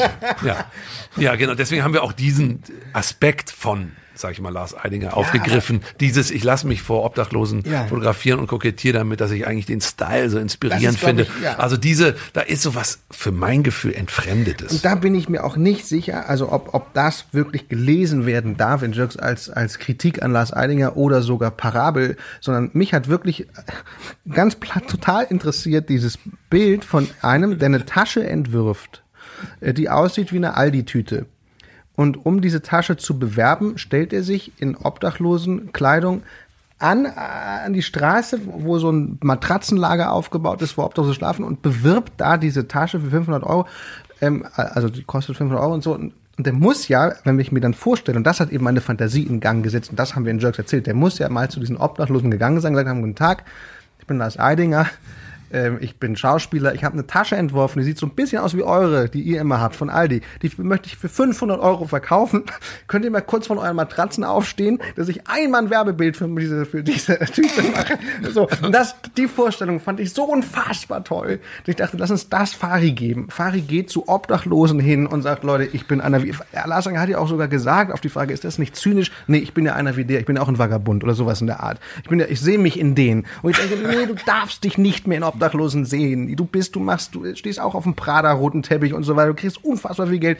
Das ist einfach eklig, wenn du dich da hinstellst. Ich weiß nicht, ob es so war. Vielleicht, vielleicht, also vielleicht meinen wir nicht auch, wertend. Vielleicht also eklig auch, meinen doch, wir nicht meine wertend. ich wertend, aber ich, ich meine, meine, meine nicht, es sollte keine Lars Eidinger Parodie sein. Das, das meine ich damit. Aber natürlich ist das ja um auch, ihn. auch wenn Fari das macht in, in, in seiner Figur, ist das ja natürlich eklig. Ne? Das ist und, ein das, Jerk. und das ist aber eine Fantasie, das muss ja so gar nicht gewesen sein. Vielleicht ist dieses Foto gar nicht entstanden mit echten Obdachlosen. Vielleicht haben die im Studio was aufgebaut. Aber es löste in mir diese Assoziation und dieses Bild aus. Und das haben wir in Jerks äh, auf, aufgegriffen. Wenn du da so lange sitzt, acht Monate hast du jetzt geschnitten. Ja. Wonach suchst du? Oh, platt gesagt, ich suche immer nach dem wahrhaftigsten Moment im Spiel. Also immer nach dem, wo ich das Gefühl habe, da hat niemand, oft steuert man ja das. Ich auch. Alle, die wir da spielen, haben ja im Kopf, wo soll die Geschichte mal hingehen. Man hat schon die Fallhöhe im Kopf. Und wenn ich jetzt laut lache, dann wird nachher die Trauer äh, besser rüberkommen oder so. Ne? Und, und es gibt aber Momente, wenn du so lange rumimprovisierst, wo all das Hirngedöns nicht mitspielt, sondern wo du einfach wirklich echte Momente herstellst. Und nach denen suche ich eigentlich. Und, und die kommen da rein. Und manchmal gibt's die nicht, dann, dann muss man einen künstlicheren nehmen. Deswegen ist, würde ich jetzt auch nicht behaupten, dass Jerks jetzt voll ist von nur echten Momenten. Es gibt natürlich auch Momente, die man vielleicht anmerkt, dass sie Schauspiel sind. Aber, aber zumindest suche ich danach. Was mir, äh, ich habe das Fari erst schon erzählt, äh, weil Fari eher da war. Ähm, ich habe ähm, zum ersten Mal, also ich hatte bei den anderen Staffeln, ich fand es die beste Staffel die vierte? Jetzt, die vierte, ich fand die jetzt am besten. Juhu. Und ähm, aus dem Grund, weil ich bei den anderen Staffeln irgendwann hat sich so eine Ermüdung bei mir eingestellt. Mhm. Also so irgendwann dachte ich so, ja, okay, jetzt machen die das und dann wird ja wieder das passieren und so weiter und so fort. Und also es war äh, irgendwann äh, zu sehr auf der gleichen Stelle gestreichelt werden. Und bei der Staffel hat es eine ganz andere, also es werden ganz, es geht nicht die ganze Zeit um Scham, es ist Trauer, es ist, es sind so viele andere Aspekte kommen mit und es macht einen viel größeren Bogen. Ähm, und es hat irgendwie mehr noch mit dem zu tun, was jetzt gerade so passiert, obwohl, und darauf will ich gerne hinaus, alles was an, also es wird ein Lars Eidinger kriegt einen sehr großen Spot oder diese Art von, mhm. von äh, Lars Eidinger kriegt einen großen Spot, aber alles, was Schwurbelei betrifft. Also was wir in dem letzten Jahr extrem erlebt haben, alles dicht machen, du hast dich da auch, Christian, ja auch äh, mhm. positioniert, ähm, das findet überhaupt nicht statt. Und ich habe mich gefragt, ob du das schade findest, dass das jetzt keinen keinen Raum kriegen konnte. Corona findet auch nicht statt. Also mhm. es gibt, äh, das ist komplett losgelöst von dem. Ähm, wünschst du dir manchmal, dass du näher dran sein kannst? Ehrlich gesagt, also was das Corona-Thema betrifft, nicht. Wir sind ja nicht wie heute Show oder also mhm. also irgendwie so eine so ein. Wir müssen es nicht permanent auf auf Ereignisse beziehen und dieses ganze Corona-Ding, das also so Sachen wie Lars Eidinger macht was, das hat ja auch immer was mit Liebe zu tun. Also wie Fari eben sagte, er mag ja das. Irgendwie habe ich ja auch Sympathien ja. dafür. Oder so ein äh, anderes Zeug. Aber, aber beim diesen Corona-Sachen oder auch diese alles dicht machen, das hat mich echt richtig geärgert. Oder, oder es gibt in dieser Corona-Zeit wirklich Momente, die, die, die hart waren. Für, für Freunde, für mich, für Familienmitglieder und so weiter, wo ich keine Lust habe. Ähm, da äh, mich weiter mit zu beschäftigen, darüber was zu schreiben, weil, weil es mich, weil es mir zu kalt ist oder zu, es muss immer ein Fünkchen Liebe für das, was man da erzählt, da, dabei sein. Ich bin ja kein, oder wir sind ja keine Chronisten, weil, ne, die, die jetzt irgendwie so die gesellschaftlichen Ereignisse eines Jahres zusammenfassen und das irgendwie verwursten, sondern es muss immer so einen persönlichen, liebevollen Bezug eigentlich zu dem geben, was man da erzählen will, auch wenn es schrecklich ist. Was sagst du dazu, Fari? Weil du hast so, ich weiß nicht, ob dein Kopf äh, hin und her schüttelt, ob das ein Nackensteifheit oder nee, ob das. Nee, schon, ich denke drüber nach. Ich weiß es irgendwie nicht so genau. Es ist irgendwie äh, ambivalent. Einerseits denke ich, natürlich hat Corona sehr viel hergegeben. So, oder könnte viel hergeben. Und wir sind mit Jerks sehr nah am Natürlichen. Und gleichzeitig, ähm, genau, nicht kann es auch losgelöst vom Zeitgeschehen sein. Ähm, Wobei das ja auch sowas was. Und ich finde es auch erholsam, muss ja, ich ehrlich okay. sagen. Ein Raum zu betreten, einen fiktiven Raum, in dem das mal nicht stattfindet. Also ich ja. bin auch ein bisschen satt. Äh, auch die reine Information, dieses reine äh, sich auseinandersetzen. Ich finde es so schön, auch zu spüren, was so ein Kontrast mal wieder bedeutet. Ach, es gibt ja noch eine Welt abseits davon. Ähm, das muss sich, also das muss man sich auch wieder zurückerobern, glaube ich, ein bisschen gegen diese. Das ist ja fast schon in, in, in die DNA übergegangen, die Beschäftigung damit. Also, und das meine ich wirklich, also, oh Gott, man muss jetzt, muss man aufpassen ein bisschen. Also bei aller Notwendigkeit und Richtigkeit, obwohl man sich über Verhältnismäßigkeiten streiten kann und so weiter, ähm, ist es, ist, finde ich, so erfrischend gerade. Als ich Jerks, die erste Folge, die eine, die ich sehen durfte, konnte. Doch, also, das ist wirklich. Ist ja egal. Es hat mich, es, oh, es hat mich auch so ein bisschen aus diesem Matschzustand befreit. Insofern bin ich ganz da glücklich, dass es da mal nicht Also mich würde es, glaube ich, echt nerven, wenn ich jetzt auf, auf eine Serie warte, die ich sehen möchte. Und da ist auch, die haben auch alle jetzt Masken auf und so. Ich, auch auch gerade jetzt, wo es so, wo es so, wo wir in der Zeit kommen, wo, wo zumindest Hoffnung aufglimmt, äh, würde es mich jetzt nerven. Wir machen eine klitzekleine Werbeunterbrechung. Mein heutiger Werbepartner ist Moulin Rouge, das Musical. Sicher habt ihr schon mal von dem berühmten Nachtclub Moulin Rouge in Paris gehört.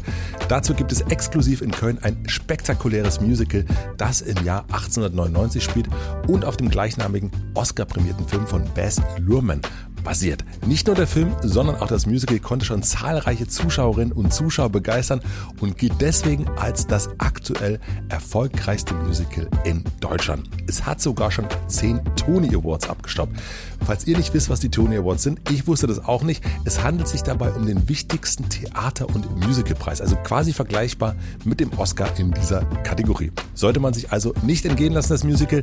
Wenn ihr nun Lust habt auf große Emotionen und einen Soundtrack quer durch die Popmusikgeschichte, solltet ihr euch ein Ticket sichern. Das gibt es bereits ab 59,90 Euro und den Link findet ihr natürlich wie immer in meinem Linktree in den Shownotes.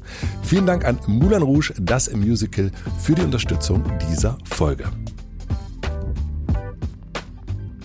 Und nun zurück zum Gespräch.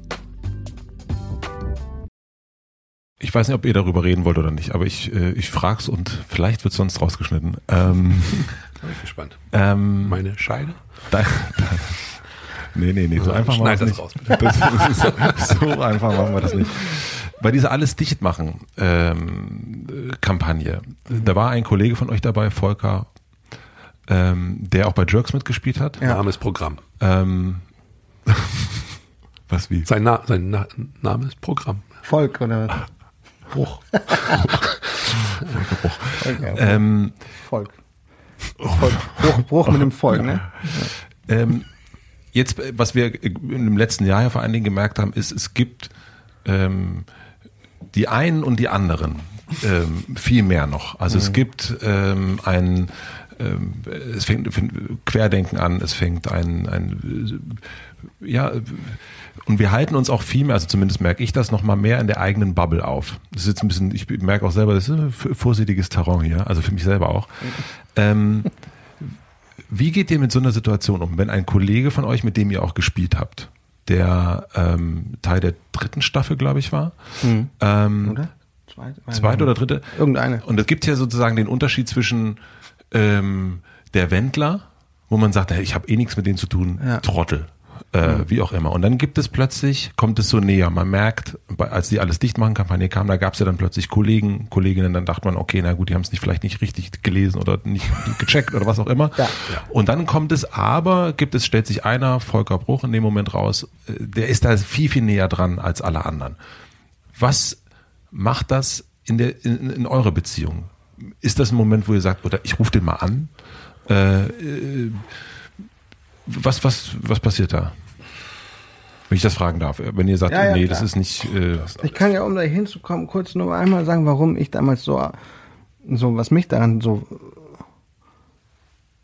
wütend gemacht hat, war, dass ich glaube, das, hat, das stach genau da rein, dass eines unserer Grundprobleme ist, dass wir oder viele Menschen dabei sind, und das wird ja auch gefördert von bestimmten Gruppen, das Vertrauen in Institutionen zu verlieren. Also die Medien, ähm, Regierung und so weiter. Und mhm. das ist bis zu einem gewissen Grad ja sogar gesund und richtig, dass du kritisierst und so. Ich glaube aber, und das halte ich echt für, für richtig gefährlich, vielleicht sogar eine der größten Gefahren für unsere Demokratie, dass wenn so getan wird, als würden die Medien, denen wir dann nicht mehr vertrauen, uns bewusst täuschen. Also dass es nicht darum geht, den Medien zu sagen, hey, guck doch mal da und da mehr hin. Oder es gibt, oder eine Tendenz zu beschreiben. Tendenziell berichtet ihr aber sehr viel über keine Ahnung, und das andere lasst ihr alles außer Acht, wäre ja berechtigt. Aber zu sagen, die Medien wollen uns bewusst ähm, Angst machen. Oder die Regierung will uns bewusst Angst machen und wir werden hier hinters Licht geführt. Ich glaube, dass das bei vielen Leuten, die, die sowas hören, dann tatsächlich Angst auslöst vor der eigenen Regierung oder vor der, die, die, die sie, sie gewählt hat vielleicht sogar und vor und das Vertrauen in die Medien sogar umschlägt oder das mangelnde Vertrauen umschlägt in, in Ablehnung und, und die wollen uns was so. Und schon hast du dann die sogenannten Alternativmedien und bist dann offen für, für, für Fake. Und das finde ich, hat diese Kampagne nicht mit bedacht. Wir sind genau darauf, auf dieses, ähm, ja, man will uns hier Angst machen. Äh, die Medien wollen auch nur, dass wir äh, einen Teil der Wahrheit hören. Danke Medien und so. Ne? Die, diese, dieser Sound, den fand ich viel gefährlicher als ähm, Corona-Regeln oder Corona selbst. Ich, und der hat mich echt geärgert. Ich fand das und ich war wirklich, wie ich dann auch geschrieben habe, wirklich, äh, ich habe mich geschämt. Ich habe mich geschämt dafür, dass, dass Kollegen das nicht sehen, dass, dass, sie, dass dieser Sound eine große Gefahr ist und dass man den nicht mittönen darf. Und gab es eine Auseinandersetzung? Also habt ihr euch, also ich meine, deswegen fragte ich, äh, wenn dann plötzlich, seht ihr nicht nur, also einerseits, du schämst dich für deine äh, für deine Berufsgruppe mhm. ja, in dem Moment oder für die Kollegen auch, aber ja. dann gibt es ja auch nochmal den persönlichen Kontakt. Ja. Ähm, habt ihr den genutzt oder hast du den genutzt? Nee. Nee. Warum nicht?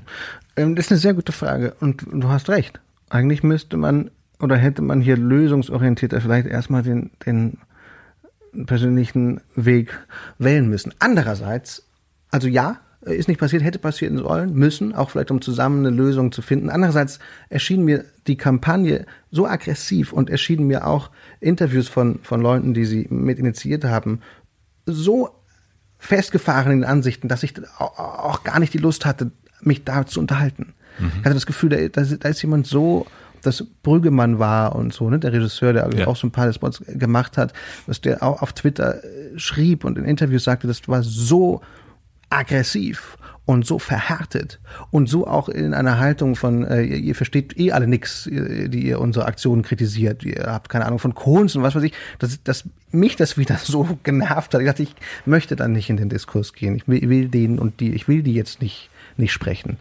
Das ist vielleicht nicht richtig, aber ähm, ich fand dann auch wichtig, als, als, als eben auch Schauspieler, wenn alle Schauspieler sagen, so wir Schauspieler äh, haben hier eine Aktion, zu sagen, ja, nee, nicht alle. Also ich, ich zum Beispiel nicht. Mhm. Also es war ja weniger ein, ein Affront gegen die, als vielmehr eine Gegenhaltung genauso öffentlich zu machen.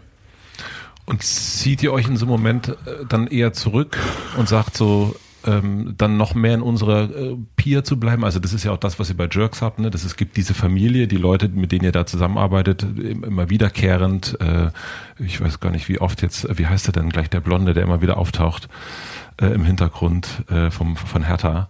Ähm, Paul Keuter. Paul Keuter, ja. ja, der immer wieder irgendwie irgendwie eine Rolle äh, ja. eine Rolle abkriegt. Sich sich na abkriegt, also er holt sich die. Geld, Geld. Tickets, Freitickets. Ja. Also versucht ihr euch da so ein bisschen äh, zu gucken, mit wem arbeitet ihr zusammen noch mehr oder ist das spielt nee. das gar keine Rolle? Also ich, ich ähm, höre so raus diese Sehnsucht und und äh, aus ich, nur eine eine, eine ja. Äh, diese Sehnsucht nach nach diese Sehnsucht nach Lösung finden, miteinander reden, das ist zu wenig. Das stimmt. Aber äh, es geht nicht so weit, dass man jetzt sagt, wir besetzen jetzt Volker Bruch nicht mehr, weil der mal ähm, so eine blöde Aktion gemacht hat. Mhm. Das äh, null. Ja. Fari, du wolltest was sagen. Es ist so hochkomplex. Ich muss, ich, nur um den Kontext ganz kurz äh, zu, zu beschreiben. Ich lag in der Zeit, als dieses alles dicht machen kam, wirklich äh, häufig abends wach als ich, obwohl ich schlafen wollte und hab, bin durchgegangen, meine Argumentation und auch meine Empörung gespürt. Ich habe mich einfach empfunden. Ich war unglaublich angegriffen davon. Von der Aktion? Ja, von der Aktion. Mhm. Ähm, habe auch versucht zu ergründen, was es war, was triggert es eigentlich an und so weiter. Also ähm, in dir selbst? In mir selbst, mhm. ja. Und ich merke, dass ich das in letzter Zeit häufiger tue. Denn fast alles, was ich jetzt sagen könnte, und ich würde Christian komplett zustimmen, wäre ein Reinrufen in die eigenen Echokammer tatsächlich. Ich bin, ähm, klar, komm, ich, das weiß man, glaube ich, auch aus dem progressiven äh, Umfeld und so weiter und auch aus dem Denken. Ähm, ich hab, ich bin auf Twitter sehr viel unterwegs, muss man dazu sagen, aber ich lese nur. Ich mache nichts. Ich lese die ganze Zeit und es gibt da eine Sehnsucht nach Reibung und nach diesem Kämpfen, nach diesem zynischen, niederträchtigen, sich verächtlich machen. Dieses und wenn wenn es dann sozusagen mir entspricht, meiner Haltung, dann freue ich mich, dass da wieder jemand ins Fettnäpfchen getreten ist, dann freue ich mich über die Stilblüten, die ihn, die ihn durch den Kakao ziehen. Und andersrum, ah, nervt's mich, wenn dann irgendwie die wieder Konservative wieder nach vorne drängen oder fast schon faschistische irgendwie sich irgendwie in ihrer Selbstgefälligkeit rühmen und was weiß ich was. Und äh, ich habe gemerkt, ich muss mich zurückhalten. Ich innerlich erstmal als allerersten Schritt wähle ich gerade eine extreme Zurückhaltung ähm, und beobachte, was in mir stattfindet. Weil ich schon denke, dass auch auf progressiver Seite, und das ist wirklich nur aus der Perspektive der Progressiven rausgesprochen, ich mache gleich einen Punkt, den Progressiven äh, entgegenschleudernd, auch in uns selbst, in jedem Menschen, glaube ich, ist angelegt das faschistische Moment und das auf der anderen Seite demokratische. Also das ist ja der Haupt, das Hauptring dieser Ideen. Ähm, und ich, ich merke, dass diese niederen Instinkte, dieses verächtlich machen wollen, ist schon der Anfang, bereitet dem Faschismus schon den Weg. Es ist das in uns angelegte Moment von Ermächtigung oder so, autoritärer Charakter, ich weiß es nicht. Und ich finde es so spannend, in mir zu beobachten, wo, wo die Brandmauer verläuft zwischen Demokratie und Faschismus. Kann man dem noch folgen? Das ist sehr schwer. Doch, ich weiß, was du meinst. Und also sozusagen diesen Instinkten, also rechtzeitig zu sich zu bremsen und zu sagen, weil der erste Angriff, den, den Faschismus immer macht, ist, und das hast du richtig gesagt, auf die Information, auf das Öffentlich-Rechtliche. Also überall da, wo versucht wird, das Öffentlich-Rechtliche anzugehen, ist fast in jedem Land das erste Moment gewesen von dem Versuch dieses faschistischen Anteils her über die Information zu werden. Und deswegen verteidige ich das so. Bei all den Missständen oder bei all den Verfehlungen des öffentlich-rechtlichen bin ich sofort da und springe dem bei. Ich springe sogar dem Konservativen bei, wenn er die Brandmauer gegenüber dem Faschismus mit aufrecht hält. Dann würde ich sagen, in diesem Rahmen dürfen wir uns streiten. Aber du musst mir garantieren, dass du die Brandmauer, weil ich glaube, der Hauptkampf verläuft im Konservativen, durch die Konservativen. Der, der Hauptkampf zwischen Demokratie und Faschismus findet dort statt. Das sind die Leute, die versuchen sozusagen im Niedergang, in der Verletzlichkeit des Konservativen, versuchen sie, diese Brandmauer zu verweichlichen, zu, zu verwässern. Das sind so, so diese Grenzfiguren, Meuthen, Maaßen, Merz und so, ja. Also Volker Bruch. Und dann leider auch indirekt vielleicht auch Volker Bruch, genau. Und wenn, wenn diese Brandmauer, und das ist das Hauptproblem, was ich mit Querdenken habe, ist, dass sie diese Brandmauer nicht mehr annehmen gegen den Faschismus, gegen wirkliche Faschisten. Und da akzeptiere ich auch nichts mehr, weil das müssen wir erhalten. Also wir müssen sozusagen unseren Rahmen miteinander klar abstecken und dann dürfen wir darunter streiten, da drin. Und dann streite ich mich auch ohne verächtlich machen mit einem Konservativen, der vielleicht eine andere Meinung teilt. Da muss ich auch bei einem demokratischen Abstimmungsprozess annehmen können, dass da bestimmte Meinungen mehr gehört wurden. Und das kann ich als Demokrat. Aber das, diese Spannung zu ertragen, ja, das, das wünsche ich mir auch mehr von progressiver Seite, muss ich ganz ehrlich sagen. Also da ach, konnte man dem noch folgen. Das ist Ja. ein ganz Ja, schöner ja, Salat. Ne? Nee. Nee, ich, ich kann dir total folgen. Ich, ich merke nur, dass ich das in mir so schön beobachte und Twitter ist da ein unglaublich hässlicher Trigger für, für die niederen Instinkte. Bei mir. Also das heißt, du unterscheidest da ja auch, ne? Also du sagst, äh, das eine ist, du merkst in dir selber so eine Aggression hochkommen Ja, und zu sagen, eigentlich am liebsten, am liebsten da hingehen und den, äh, Ja. was auch immer, auf, auf die Nuss. Die erwürgen. Brüggemann Ja. war eine Zeit lang mein Haupttrigger. Also Ja. wirklich ah, jedes Interview gelesen. Ja. Ich fand es, also es hat mich wirklich tief gekränkt, was dieser Typ behauptet hat.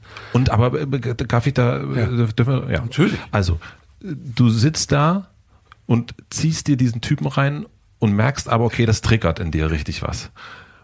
Was machst du dann mit diesem Trigger? Was machst du mit dieser Information? Also wirklich erstmal in die Innenschau gehen. Also das ist jetzt, das klingt jetzt idealtypisch, mache ich nicht immer, aber es ist tatsächlich da zu erkunden, was ist da eigentlich angefacht. Jetzt mal unabhängig vom Inhaltlichen, was der sagt. Warum berührt mich das so? Wenn ich so der festen Überzeugung bin, der hat nicht recht. Warum habe ich so ein enormes Widerstandsbedürfnis? Und was ist deine Antwort darauf? Also es ist teilweise wirklich ein nicht ertragen können, ein, wirklich eine kindliche Antwort ausgeprägt zu haben in mir, also noch nicht das Erwachsene ausgebildet se- sein, darin zu sagen, ja, es gibt diese Unterschiedlichkeit und diese Spannung ertragen, also das habe ich, sage ich ja jetzt zum achten Mal, Spannung ertragen. Ich finde das einen unglaublichen Lernprozess. Sozusagen eine, ähm, wie, wie nennt man es in der Erziehung, ähm, Impulskontrolle. Es ist tatsächlich wirklich Ja. eine nicht gelernte Impulskontrolle bei mir teilweise auch. Und, ähm, und das ist dann erst der erste Anfang. Erstmal wirklich durchatmen. Abstand gewinnen, durchatmen und dann gucken, was mich daran berührt. Teilweise ist es vielleicht auch eine echte, eine reale Schwäche, zum Beispiel Migrant, also Kind von Migranten zu sein und zu sagen, ey, du, du, du dumme, du, dummer weißer Regisseur, äh, du, du machst dich da gemein mit Faschisten und ich bin als erstes von denen betroffen. Vielleicht auch das. Ja, und ich brauche dich an meiner Seite. Du, du, der dich auch noch, der sich auch noch links nennt. Also Brüggemann nannte sich auch noch links. Ja, und, und bedient das. Also ich fühlte mich wirklich ausgeliefert, von, von eigenen Mitstreitern verraten. Den Schauspielern, die so progressiv eigentlich eine Verein, so eine Verabredung haben. Und ich weiß nicht, da war ich, glaube ich, auch in meiner Verletzlichkeit noch mehr, also wachgeküsst. Da wurde auch ein verletzlicher Spot von mir. In Deutschland als Kind von Migranten merkte ich plötzlich, oh, da reißt was ein Richtung Faschismus. Das war meine größte Angst. Und ist es auch so ähm, verletzend, also zumindest habe ich das, also wenn man das sich anguckt, also mich hat das verletzt, weil ich da ein paar Leute drin gesehen habe, die ich irgendwie gut fand. Ja. So wo ich dachte, hä? Was ist denn jetzt los? Und dann habe ich mich aber neulich ertappt, habe ich gesehen, dass eine Freundin von mir sehr auf Instagram sehr viel äh, Zuspruch für die CDU gepostet hat. Sehr, sehr, das ganz toll und super und me- meine Mannschaft. Und ich war so innerlich, habe ich so gedacht, ey, sag mal, ist die blöd? So, und dann habe ich aber gedacht, ja, bin ich denn eigentlich blöd? Das ist völlig, das ist doch voll, vollkommen okay, dass sie irgendwie Ja. die CDU da irgendwie, Ja. das kann sie doch machen. Also, aber ich habe, äh, ich war so persönlich ku- kurz enttäuscht von ihr und dann von mir selber. Ähm, und bei den Danke, du Schauspielern, beschreibst es so einfach, wie ich es äh, sehr kompliziert, sehr salatig sagen will. Genau das ist es. Das ist demokratisch. Also auch Demokratie lernen. Ich glaube, aber, du wolltest gerade auch den Unterschied, glaube ich, erzählen zu dem, was die Schauspieler. in bei den Schauspielern gemacht hat's mich äh, so f- äh, ja verletzt, weil ich ähm, Fan bin. Also weil ich irgendwie, weil ich, ich kenne die jetzt nicht persönlich, aber dann sehe ich Heike Makatsch und denke, ah, die fand ich doch total cool früher. Und dann sitzt die dann da und erzählt sowas und bin dann so enttäuscht. Also so. Und merke aber auch, naja, eigentlich ist es doch doof. Eigentlich müsste ich, vielleicht sogar sage ich, eigentlich müsste ich die hier einladen und müsste mit der drüber reden. Ja. Genauso müsste ich eigentlich mit dem Volker hier reden, habe aber keinen Bock so richtig drauf. Und merke dann aber auch, okay, da geht so eine Grenze, fängt, da fängt ja auch an, die, die Grenze größer, da wird die Grenze auch größer. Zu denen. Und deswegen fragte ich auch, habt ihr den mal angerufen? Weil ihr kennt den, also ich kenne den ja nicht persönlich, aber Ich glaube, was, was Fari toll auf den Punkt gebracht hatte in diesem Salat, war wirklich eine, eine Olive da oben drauf. Es war kein Salat. Oh, nein, es war wirklich, es war ein Käseigel. Du konntest alles. es, war, es war wirklich, nein, ich fand, fand das wirklich beeindruckend, was du gesagt hast. Auch, auch mit dem, unter dem, vor dem Hintergrund, ähm, äh, äh, migrantische Eltern zu haben, ähm, was das in dir nochmal ausgelöst hat an, an Verletzungen, das habe ich so noch nicht gehört. Das fand ich, fand ich sehr, sehr ähm, gut, dass du das gesagt hast. Und auch die Formulierung, oder der Begriff der Brandmauer. Und ich glaube, das ist das, was ich eingangs auch versucht habe zu sagen, dass hier war eine Brandmauer einge eingerissen oder einge eingestürzt oder oder mit, mit, mit riesigen Leitern über über überwandert. Wie auch immer, oder unterbuddelt oder so. Ja, so geht Salat, Falk. So macht man Salat. Das war ein sehr kurzer, kleiner, knackiger Salat. Ja, kleiner, kleiner. So, ähm, da, da, da- deswegen hatte ich da auch keinen Redebedarf, weil ich spürte bei allen, die da, allen Mitstreitern eine Hermetik. Da kamst du und kommst du nicht, nicht rein. So war mein Eindruck. Wie ist euer Eindruck jetzt in der, in der, für diese Branche, also für die Kulturbranche, was das betrifft? Also zu merken, okay, da sind jetzt, äh, also es war ja früher einfacher zu sagen, also da war, äh, also ne, ich habe Ärzte oder Störkraft, ja ist klar. Also der- hört Ärzte, dann ist es ja sozusagen oder Tokotronic, es ist ja einfach. Der hört das und jetzt wird's jetzt mischt sich das ja. Xavier Naidu. Genau. Jetzt wird alles, also gut, den fand ich jetzt auch nicht so super. Aber Das ist auch noch einfacher. Ne? Also das, ist- da kann ich sagen, ähm, Nina. ja. Also Volker.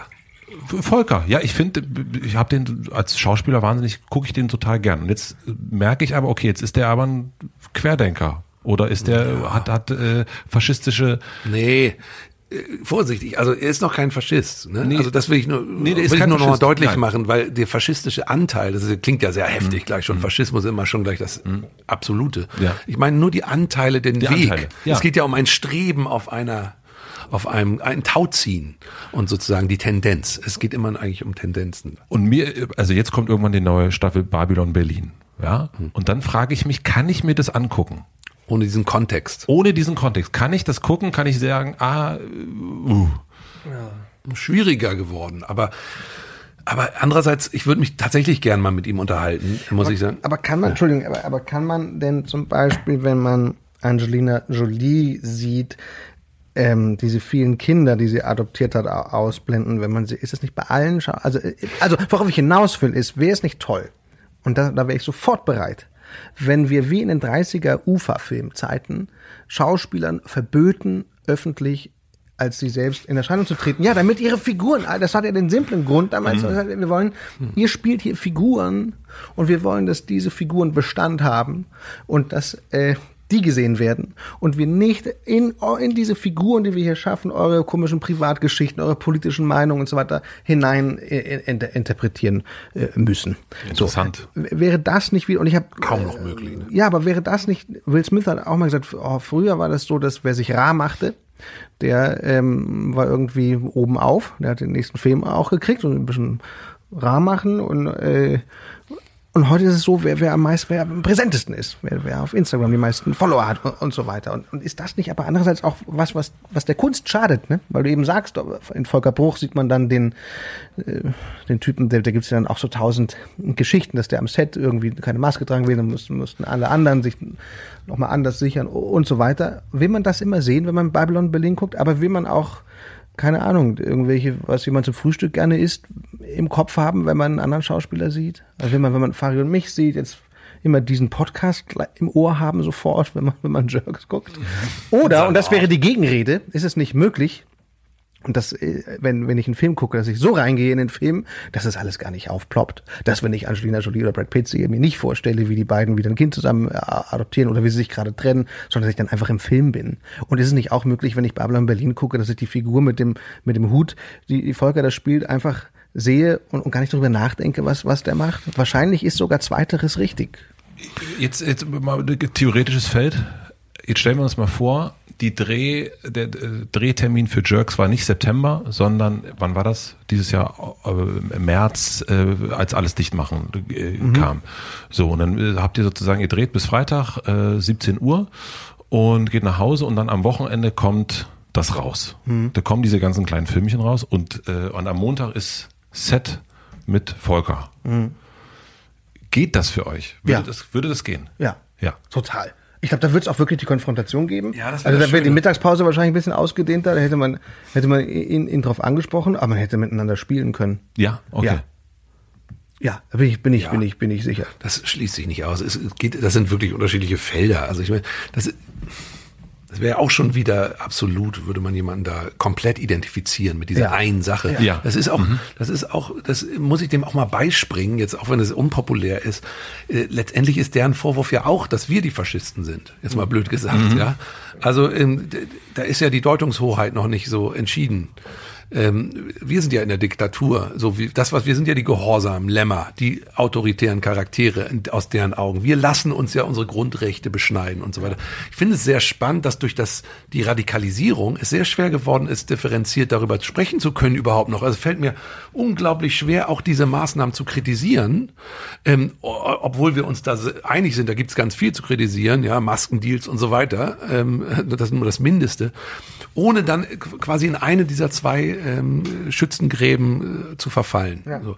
Und das hat es wirklich schwer gemacht. Und ich finde es so schade, weil die Differ das Differenzieren und das Abstrahieren sind so zwei wirklich flötengehende Eigenschaften. Und ich merke, das versuche ich mir wieder zurückzuerobern. Und deswegen möchte ich auch so jemanden nicht zu schnell brandmarken. Ich glaube, es, es, eine gibt, Aktion. es gibt, glaube ich, die, die, die toll differenzieren können. Und es ist auch nicht so schwierig zu sagen. Ähm, Einerseits Wissenschaft, andererseits genau, Politik. Ja, genau. Und, und ja, und auch zu sagen, einerseits brauchen wir einen Lockdown und andererseits, ja, das ist scheiße für die Kinder. Und ja, alle kinderpsychotherapeutischen Praxen sind überlaufen. Und ja, Kinder entwickeln psychische Störungen mehr als in, in, in Zeiten vor, vor der Pandemie. Das stimmt. So.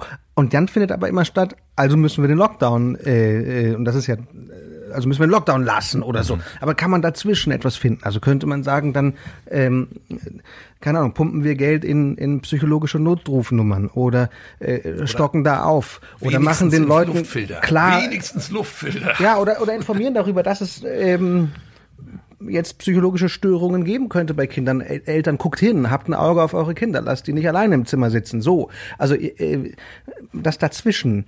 Und das liegt aber nicht daran, dass das keiner kann oder dass wir zu wenig Leute haben, die differenziert sprechen, sondern es liegt eben auch an so Twitter-Phänomenen. Die extreme Meinung ist, belohnt. halt immer die lautere und, und die nehmen wir immer stärker wahr und die wird dann auch Die wird eingeladen. auch, besser, die wird auch belohnt wird- von dem System selbst. Genau, die, so. Und ich glaube, es liegt an der Art, wie wir das rezipieren, dass diese Extreme so präsent sind und das Differenzieren so schwierig ist. Ich glaube, wir können das alle. Ich glaube, dass wir alle gut differenziert reden können. Es findet nur so selten statt, weil unsere Durch die Abgrenzung, durch diese Polarisierung, diese viel zitierte, ist Ja, und es weil- schwieriger geworden. und weil wenn es einer laut radikal spricht, wirst du ja selber auch radikal in der anderen und das in ist die der andere in die andere Modus, Richtung. aus dem man sich emanzipieren kann, glaube Ja. ich. Da nicht drauf anzuspringen, weil da, der niedere Instinkt, den er weckt, der ist schon der Anfang Mhm. Ja. von der Radik mit, mit Radikalisierung. Deswegen befruchten sich AfD und Terrorismus ja so gut. Ja, die, also je schlechter es Deutschland geht, desto besser geht's der AfD. Der Satz kommt von denen. Und das meint ja Faschismus in seinem Wesen, auch wenn es Mhm. der eine trägt irgendwie einen Turban und der andere trägt, einen, ähm, weiß ich nicht, einen Anzug. Es befruchtet sich. Es gehört zusammen. Und ich, also deswegen ist die Mitte auszuhalten, auch wieder das Spannungsverhältnis der Demokratie wieder zu ertragen. Das ist sehr erwachsen und sehr demokratisch. Ich finde es zu üben so, so spannend. Und deswegen mag ich auch nicht so ge gerne diese Personifizierung von Systemkonflikten und jetzt Laschet niederprügeln und auf der anderen Seite Baerbock niederprügeln. Also ich finde, wir müssen mit unserem demokratischen System schon auch noch ein bisschen achtsamer umgehen. Also diese, diese Verletzlichkeit auch von Politikern ständig vorzuführen. Ich mache da nicht mit gerade. Obwohl doch, ich mache es. In Interviews habe ich es gemacht. Scheiß Bullshit. Laschet- Total gemacht. Laschet hat Ja, schon von dir die ein oder andere Speckbackigkeit Ohrfeige und so habe ich ihm Klöckner, habe ich, hab ich irgendwie Scheuer. Ja, stimmt. Nee, stimmt. Bullshit. Ja, Selbstwiderspruch. Ne. Scheiße, ich halt die Schnauze. Ähm, ich würde noch eine Schleife dazu zu dem Thema drehen wollen, wenn es okay ist. Ist für euch okay? Habt ihr noch? Ja, also ähm, wo ich meine große Schwierigkeit habe, vielleicht könnt ihr mir da helfen, genauso wie ihr mit der Selbstbefriedigung mir schon geholfen habt heute. ähm, weil wir haben jetzt zwei, bei, um bei dieser Sache zu bleiben einmal. Wir haben Christian gehabt, der sagt, ähm, ich sehe das und ich reagiere darauf und sage da mache ich nicht mit, hier ist meine Grenze. Und du, du postest etwas dazu. Mhm. Wir haben auf der anderen Seite Fari, der sagt, der regt sich genauso auf, aber geht in das Innere. Mhm. Ähm, und nun ist die Frage, die ich immer wieder habe, ist das eine, ich merke, es wird alles so komplex. Und irgendwie habe ich das Gefühl, ah, ich muss jetzt aber, man muss irgendwie was sagen, alles ist Meinung, Meinung, Meinung. Und dann in meisten Fällen, wo ich drüber nachdenke, mich zurückziehe, dann kommt genau dasselbe raus wie bei dir. Ich sage dann gar nichts mehr. Das versendet sich dann und dann bin ich wieder bei meiner Familie, bei meinen Freunden und dann ist das irgendwie und bei mir. Und dann merke ich aber, müsste ich nicht eigentlich doch was sagen? Verantwortung. Du fragst nach Verantwortung. Wo, äh, an welchem Punkt? Also bei der alles dicht machen. Oder ja, also wir können ja alles dicht machen nehmen, genau. Ja. Also wir waren so, so unmittelbar natürlich mit angesprochen. Das war das dadurch, Ding. Dass wir ich mach's auch, auch ich habe auch meinen Twitter-Account schon schon weit davor äh, gelöscht, weil Echt? ich ja, weil ich das nicht mehr, oh, fantastisch. weil ich Twitter wirklich nicht nicht nicht mehr ertrage und weil es eben diese an, an mich immer an meine niederen Instinkte appelliert und ich immer denke, ich will zurückätzen und das dann aber auch nicht machen und auch eigentlich lieber ins Innere gehe. Aber hier hatte ich das Gefühl, dass der Eindruck entsteht, alle deutschen Schauspieler ähm, finden das. Ja und finden, dass die Medien uns belügen, finden, dass ähm, wir alle Lämmer sind, die es der Regierung nach Gegengewicht. Hinter, hinter. Es schrie nach und du musstest du einmal als Schauspieler sagen, ja, nee, nicht, eben nicht alle. So, das, ähm, und ich war und deswegen habe ich es gemacht. Und deswegen habe ich dann meiner Empörung in dem Moment zugesagt. Ich, ich war so froh, gemacht. dass du es gemacht hast. Ich habe ja nur, nur geschrieben, dass ich mich, mich, mich schäme, aber ähm, das reicht. Das mache ich echt selten, aber da war es. Genau, das ist so auffällig. Ja. Deswegen, ja. Toller ja. Impuls, fand ich. Und Sandra Hüller hat es gemacht, Elias. Mhm. Ihr drei seid in Erinnerung Nora, geblieben. Nora, Nora auch. auch. Und äh, genau, stimmt.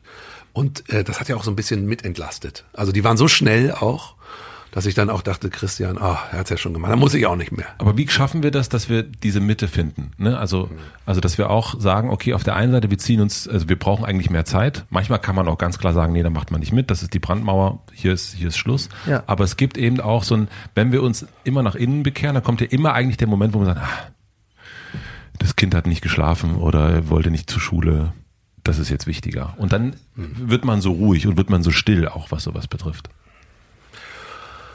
Ah, es kommt ein bisschen zu einem. Ich glaube, so wie es zu Christian gekommen ist. Also ich, ich weiß nicht, da, auch da gibt's eine gesunde Mitte. Mhm. Jetzt mal blöd gesagt. Also man muss, es wechseln ja auch die Themen. Soll ich mich jetzt zu Afghanistan, zu Seenot, zu allem? Also es ist ja ständig jetzt Klima und so weiter. Ich werde auch ständig aufgefordert. Ich krieg als Schauspieler, als öffentlicher ja. Schauspieler, kriegst du ständig Einladungen, dich mit, mit ja. zu partizipieren an, ja. Schilder hochhalten, was weiß ich was für Aktionen, Videonachrichten. Und das ist jetzt besonders wichtig. Und in dieser in diesem Superlativ von Wichtigkeiten vergeht auch was. Muss ich mhm. sagen, da geht, vergeht in mir auch Empathie tatsächlich in gewisser Weise. Also ich werde auch überreizt. Und sich da zu sammeln und dann wirklich zu gucken, wo kann ich wirklich qualitativ mich mit einbringen? Wo will ich partizipieren? Ich finde, das darf auch ein bisschen, das darf auch ein bisschen tiefer greifen als ständig immer dieser impulsive Griff zur Tastatur. Ähm, ich glaube, das auch der Grund. Da, ja. Dann, ja, da wird man dann am Ende dann auch ernster genommen. Und ich bin ehrlicherweise noch in einer Suchbewegung, auch wenn es vielleicht zu lange dauert für diese Welt und sie mal mehr Dringlichkeit nötig hat. Aber ich bin selbst noch in einer Suchbewegung und die erlaube ich mir gerade zu gucken. Es gibt diesen, diese, diese Aufforderung, choose your battle. Mhm. Und ich, ich möchte nicht in allem irgendwie so ein Hans Dampf in allen Gassen moralisch immer. Ich, ich spüre, bei mir gibt es etwas, ähm, was die Verbindung mag, und zwar zwischen konservativ und progressiv zu vermitteln. Irgendwas Vermittelndes trage ich in mir. Das kommt aus der Kindheit, aus diesem Dazwischensein. Ähm, da will ich irgendwie andocken, also die Demokratie stützen. Da ist irgendwas. Aber ich bin noch in dieser Suchbewegung. Es muss auch irgendwas mit Klima, merke ich auch, kitzelt auch. Und da was zu finden, ich glaube, das kommt ein bisschen von außen und es wird ein bisschen von innen darauf zukommen. Und dann werde ich mich auch klarer positionieren. Aber ich erlaube mir gerade eine klarere Suchbewegung. Und du hast da keine Angst? Ich will keine Resignation, weil ich habe ja, einen okay. starke, starken Anteil an Resignation auch in mir. Das du will hast ich aber, aber keine Angst, dass du den Moment verpasst, wo du hättest was sagen oder müssen. müssen? Kann sein. Mhm. Aber dann, dann, das muss ich mir dann verzeihen. Es brauchte das. Vor allem in diesem Wust, in diesem, in dieser, in diesem Übermaß an Meinung finde ich das völlig legitim zu sagen, das erdrückt mich so sehr. Ähm, gleichzeitig unterstütze ich auch jeden, der, der sich traut, der sich äußert. Sie kriegen mein Like. also ich like sie alle. Ja, ich, also ich, möchte wirklich gerne in diese 30er Jahre zurück. wo, wo wir, Möchtest du wirklich, ne? Eigentlich. Ja. Eigentlich das. ja, wo wir Schauspieler, einfach Schauspieler sein. Also ich, die ich, nein, ich, 30er also ich setz, Jahre also einmal glaube ich, da, Oh nein, nein, nein, um Gottes Willen. nur, nur in die Uferwelt, in die, Ufer, in die Uferfilmwelt, in die Uferfilmwelt, Sonst Schauspieler, Schauspieler nicht, nicht, sa- nicht reden durften, auf, öffentlich, nicht, nichts erzählen durften. Ich finde das ein gutes äh, Konzept. Ich glaube, man muss das ein bisschen differenzieren. Es gibt ja einmal sozusagen die persönliche Verantwortung, die jeder in sich trägt, egal was er beruflich macht, den Mund aufmachen, äh, äh, etwas sagen. Und dann gibt es diese Verantwortung, die eben an Schauspieler herangetragen wird, wie Fari schon sagte, dass du äh, hier noch ein Schild hochhalten musst und, und da noch eine, ähm, eine Petition mit unterschreiben musst und so weiter, weil, weil du Schauspieler bist. Und da, finde ich, kann man sich erlauben zu sagen, ich bin Die öffentliche ich, Ja, Figur. und ich bin auch kein Experte für alles, nur weil ich Schauspieler bin. Ich habe keine Ahnung. Ich kann, ich kann den Afghanistan-Konflikt leider nicht lösen. Und es ist auch nicht verantwortungslos, dazu nichts zu sagen, weil man für sich erkennt, ich habe dem nichts Neues beizutragen. Ich, ich kann nur etwas wiederholen, was schon tausend andere vor mir gesagt haben. Aber wenn ich jetzt in mir die Lösung hätte oder, oder einen Gedanken, von dem ich das Gefühl hatte, der ist noch nie geäußert worden, dann würde ich ihn vielleicht auch äußern, aber nicht, weil ich Schauspieler bin, sondern weil ich einen Twitter-Account habe oder, oder keine Ahnung, äh, würde ich vielleicht auch als Nicht-Schauspieler tun. Aber dieses sich bemüßigt fühlen als Schauspieler oder ich ist empfinde es fast schon als, das als Druck, Machtrolle. als Druck empfinde ich es fast schon, dass du, du musst jetzt zu allem was sagen und wenn nicht, bist du verantwortungslos. Wenn du jetzt deine Reichweite nicht nutzt, um ähm, äh, keine Ahnung, zum Klima zu machen, dann bist du verantwortungslos. Und das finde ich nicht in Ordnung. Ich finde, wir haben, ähm, sind erstmal sind wir Schauspieler und, und ganz oft tut es allen sehr, sehr gut, wenn wir nichts sagen. ich glaube, Macht ist schon, schon ähm, und das ist nicht irgendjemand, keine Gruppe, die dir das vorwirft, deswegen verstehe ich den Widerstand nicht ganz, sondern es ist ja aus sich selbst heraus, aus der Macht heraus entsteht Verantwortung, ob wir wollen oder nicht. Und ob wir in dem Moment damit umgehen können oder nicht, oder ob wir sie, äh, ob wir uns dran ich halten. Hab, ich habe keine Verantwortung, weil ich ähm, eine große Reichweite habe, jetzt mich zu Themen äußern zu müssen, von denen ich null Ahnung habe. Na, selbstverständlich. Ich habe die Verantwortung, mich zu äußern, da, wo ich etwas beizutragen meinst zu habe, ja, ja. wo ich etwas weiß. Nee, ich hab, und, und weil du sagst, das kommt natürlich nicht von allen, aber wenn du eine Anfrage kriegst, kannst du bitte hier was machen. Äh, es geht und dann kommt ein großes, wahnsinnig wichtiges auch anrührendes Thema und du sagst, nein, mache ich nicht. Dann, aber du hast doch Verantwortung, da kommt das dann. Du musst doch mitmachen, du bist doch schau, du musst deine Reichweite nutzen. Ich sage, aber ich habe keine Ahnung, ich unterschreibe dir jetzt etwas, weil ich dir vertraue, dass, dass das richtig, aber ich habe mich in das Thema nicht eingelesen, ich weiß, ich weiß nicht mehr als mein Taxifahrer, der mich heute hierher gefahren hat, frag doch den, der hat vielleicht auch ein paar Follower. Also ähm, ich, ich finde es falsch, dass wir aufgrund unserer Reichweite jetzt ähm, mehr. Verantwortung tragen. Nee, ach so, die Verantwortung. Und, und also zumindest Verantwortung, also äh, uns jetzt zu allem äußern müssen. Die Leute versuchen uns Wir können, dürfen uns auch mit Reichweite erlauben zu sagen, ich habe keine Ahnung und ich habe diesem Thema nichts, nichts Sachdienliches und nichts Gutes beizutragen. Ich halte lieber den Mund, damit helfe ich hier mehr. Fragt Marina Weißband oder oder oder äh, irgendjemand anderen, der kennt sich aus. Frag nicht mich. Ich, ich höre auch nur zu gerade und hab wie Fari bin ich auch nur auf der Reise gerade und vielleicht wenn ich in 50 Jahren habe ich auch eine Meinung zu dem Thema, das jetzt das jetzt schon durch ist. Ähm, ich hätte, ich habe noch ein Thema. Ich weiß aber nicht, ob ihr zeitlich noch, ob ihr noch Wie Lust spät habt. ist es? Kommt drauf an.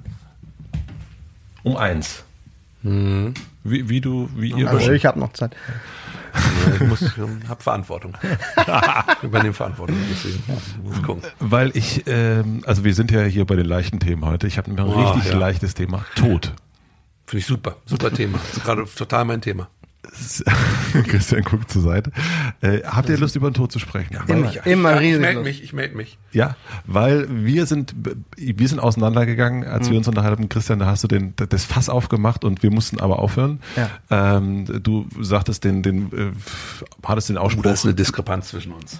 Die, äh, da- dass der Tod äh, eine Unverschämtheit ist. Was ja ein Zitat ist. Was ein Zitat ist. Genau. Genau. Und ähm, du hast dann quasi, äh, ja, so hast du geendet und du hast, unser Gespräch äh, endete, Faris und, äh, und meins, mit ähm, Danke Tod. Ja, das ist toll. Da, da, da haben wir uns schon mal drüber unterhalten, Christian und ich. Das würden Ja? wir jetzt wieder coin. Ja.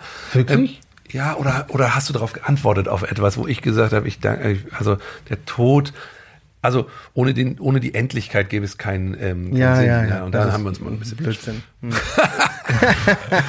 Also wir können ja gleich äh, sozusagen Also der, der, auf die eine Runde. Endlichkeit schafft den Wert der Nee, Dinge und so. das ist Quatsch. Das ist ein philosophisches, auch nur nachgeplappert. Aber da kann man ja unterschiedlicher Meinung Ja. sein. Aber erstmal ganz kurz, eine Frage an Christian noch. Würdest du wissen wollen, wenn ich dir dein Todesdatum nennen könnte, Nein. würdest du das wissen wollen? Nein, möchte ich nicht wissen. Du, Fari? Nee, um Gottes Willen, nein, schrecklich. Okay, also das, das sind, Da sind wir einig. Das Guck mal, sei denn, es ist wirklich Obwohl es ist Fari sehr das Datum so wichtig findet, weil es ihm ja sozusagen für alles seine Bedeutung gibt und alles weit weiter Nee, oder aufgewertet das- durch seinen Tod. Aber will nicht wissen, Missverstanden. passiert. Ich möchte es nicht wissen, weil ich den Tod einfach scheiße Du hast finde. missverstanden. Also. Aber ist okay. Wie beschäftigst du dich gerade mit dem Tod, Fari? Also du sagst, Ich du hab, hast dich ähm, richtig gemeldet und deine Lebendigkeit. Äh, Ja, ich, ah, da kommt der Schwulst in mir wieder hoch. Nee, aber ich, Hau ihn ich raus. finde es, also ich meine, lass uns mal runterfahren, weil der Tod ist einfach ist unfassbar. Er ist unfassbar. Ich finde den wirklich, also ich bin gerade ganz, ganz konkret, ohne Salat. Ich ähm, schieb gerade ähm, einen Kinderwagen über den Friedhof immer ähm, zum, zum Witzig, das Mittagsschlaf. mache habe ich auch gemacht. So, und ich, ähm, und das ist unfassbar. Und dann habe ich noch, dann habe ich noch die richtigen, den richtigen Podcast auf den Ohren. Den hier oder, oder eine spirituelle Lehre. Von beiden. Ich, und, ähm, ist ja das Gleiche. und das ist so, es ist, ich, ich, also als würde ich mich wieder anbinden mit dem Ganzen. Und das ist wirklich, es findet in diesen, in diesen Momenten, wo ich Menschen zugucke, vor allem, die sich um Gräber kümmern. Also wo sie Angehörige, die da so Gartenarbeit am Grab. Ich gucke denen von Weitem zu und ich, mir laufen die Tränen. Äh, oder ich gucke die, diese, diese letzten Bekundungen, lese mir das alles durch. Manchmal stehen da auch noch Fotos von Menschen. Es irgendwie, es ist absurd, aber im Angesicht dieses Verlusts wird mir die Bedeutung meines Lebens spürbarer. Es wird einfach spürbarer. Und ich, ich will das gar nicht zu so einer Philosophie hochklatschen oder sagen, nur so stimmt's. Mir ist das egal. Ich, in die, einfach diese Erfahrung ist unglaublich. Und ich merke, dass ich da wirklich an sowas Wesentliches erinnert werde und durchgehe, was es bedeutet, wenn meine Eltern irgendwann dran glauben müssen, wenn die da liegen. Ich, ich visualisiere die Namen meiner Eltern auf Grabsteinen oder oder äh, werd mir auch bewusst, dass auch meine Kinder vergänglich sind und was das für eine Verletzlichkeit bedeutet. Und diese Verletzlichkeit, sich der zu stellen, so unangenehm sie ist, also schafft in mir erstmal, also bei all dem Krawall auch eine Friedlichkeit. Es ist eine Demut, sagen wir mal so, wirklich eine Demut. Und das, das zu erleben ist schön. Ich versuche das jetzt nachzuerzählen. Das Ja. Erleben ist eigentlich das Spannendste daran. Ähm, Ich kann es gerade nicht ganz, kriege das nicht ganz zu fassen, aber das ist für mich gerade tot. Deswegen habe ich mich so gemeldet, weil es so oh, unglaublich präsent ist. Aber die Vergänglichkeit ist ja auch in dem Moment das, was, also äh, der Applaus, über den du ja, mit dem du ja losgezogen bist, Ja. Der ist ja dann, der ist ja vorbei. Und ganz viel Ja. geht es ja darum, also auch gerade in der Kunst, irgendeine Fußspur zu hinterlassen. Irgendwas, was so ein bisschen bleibt. Äh, Also man meint es so. Das habe ich nicht mehr. Das habe ich dann nicht. Ja. Das ist das, die, der befreite Moment vom Ego. Also das ist ja das viel zitierte Ego, was da diesen Applaus, dieses diese Unermesslichkeit si- sich so dürstet. Das ist ja eine verletzte, eigentlich ein verletzter Teil, ein Mangel. Mhm. Ja. Und dieser Mangel ist entstanden durch Kindheitserfahrung, was auch immer. Und ähm, in dem Moment, wenn ich da mit mit einem Neugeborenen über diesen Friedhof laufe und dann in diesem Spannungsverhältnis zwischen Geburt und Tod unterwegs bin und dem mich einfach darin wandel, das ist äh, passiert was. Da ist das Ego Gott sei Dank nicht so nicht so präsent. Sondern da sickert was ein, da werde ich irgendwie grundsätzlich, ich kann es nicht anders sagen. Könnt ihr das? Du guckst mich schon wieder so mitleidsvoll an. Ist das zu pathetisch? Nein, ich- ist das zu pathetisch, Christian? Sag mal, Ich kann das besser. nachvollziehen. Ich finde, ich finde halt, es gibt kein zu pathetisch. Äh, Doch. Nein, bei dir nicht. Bei dir genieß, genieße ich das, wenn du so, so pa- Pathos äh, schwelgst.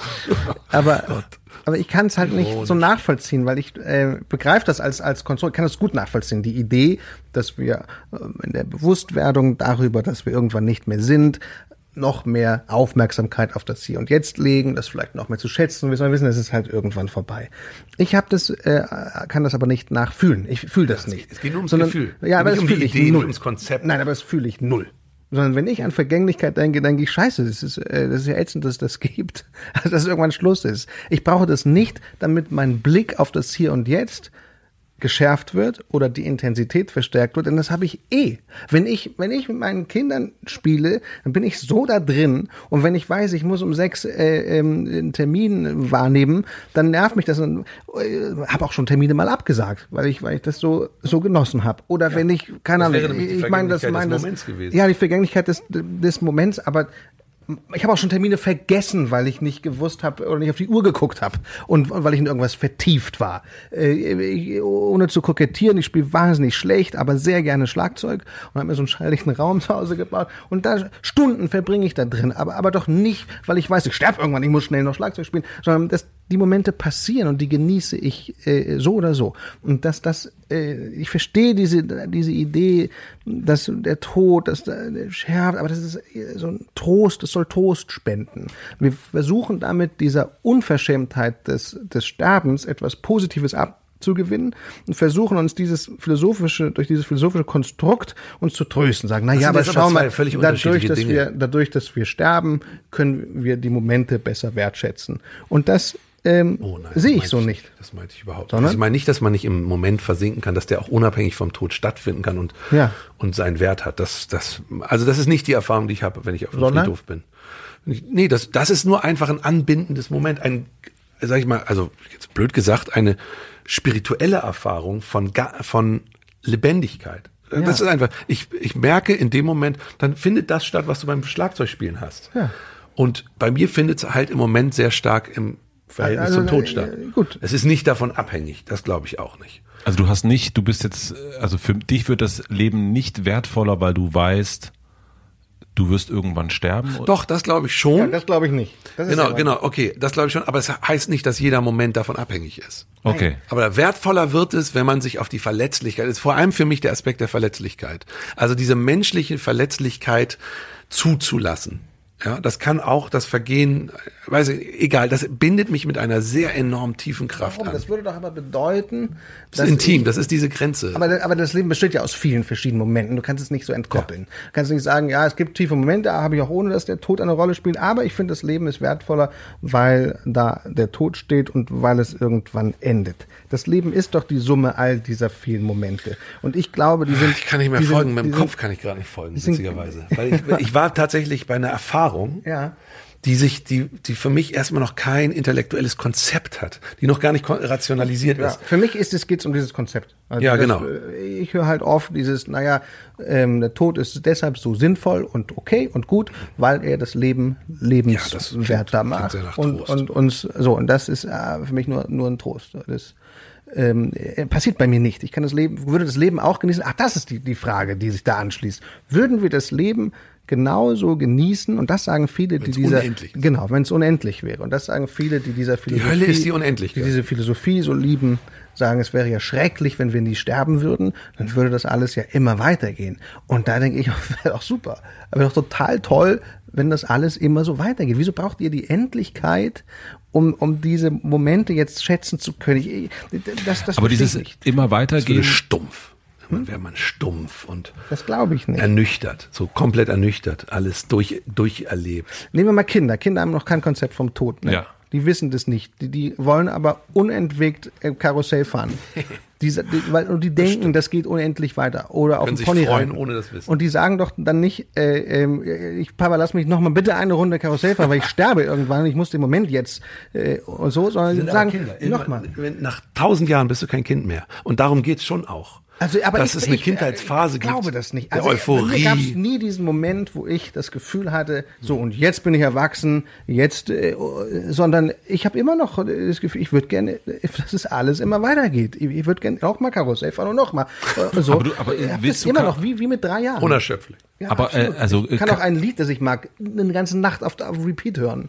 Okay, dir geht's nicht darum zu sagen, ich will dann das und dann das und dann das, sondern im Grunde auch wirklich, also dieses Karussell-Ding, das finde ich super, ja. oder Schlagzeug spielen, ich könnte, ich möchte, ich finde es schade, dass irgendwann ja. etwas dazwischen kommt, dass ich Schlagzeug spiele. Nicht, du willst nicht, ich du, willst, du willst nicht Geige spielen ja. und Gitarre, sondern du willst einfach immer Schlagzeug spielen. Ja, vielleicht spielen. auch, doch, das kommt auch dazu, dass man sagt, ich, vielleicht will ich noch das und das machen, aber selbst die Dinge, die die ich immer wieder wiederhole, möchte ich gerne unendlich wiederholen. Und ich weiß, da ich wiederhole ja nicht heute dieselben Dinge, die ich vor zehn Jahren gemacht habe. Ich weiß, in zehn Jahren habe ich neue Sachen, die ich, die ich immer wieder machen will. Ich will nicht, dass das, dass das endet. Ich finde, das finde ich, finde Ich weiß, was du meinst. Also in dem Moment der Euphorie, des Flows oder was auch immer, ist man nicht immer direkt angekoppelt an den Gedanken, weil es endet freue ich mich gerade so, weil, weil es ver vergeht. Natürlich nicht. Die Euphorie selbst aus sich heraus Ja. ist wunderschön. Ja. Und es ist scheiße, dass es endet, natürlich, aber es macht es deswegen nicht euphorischer.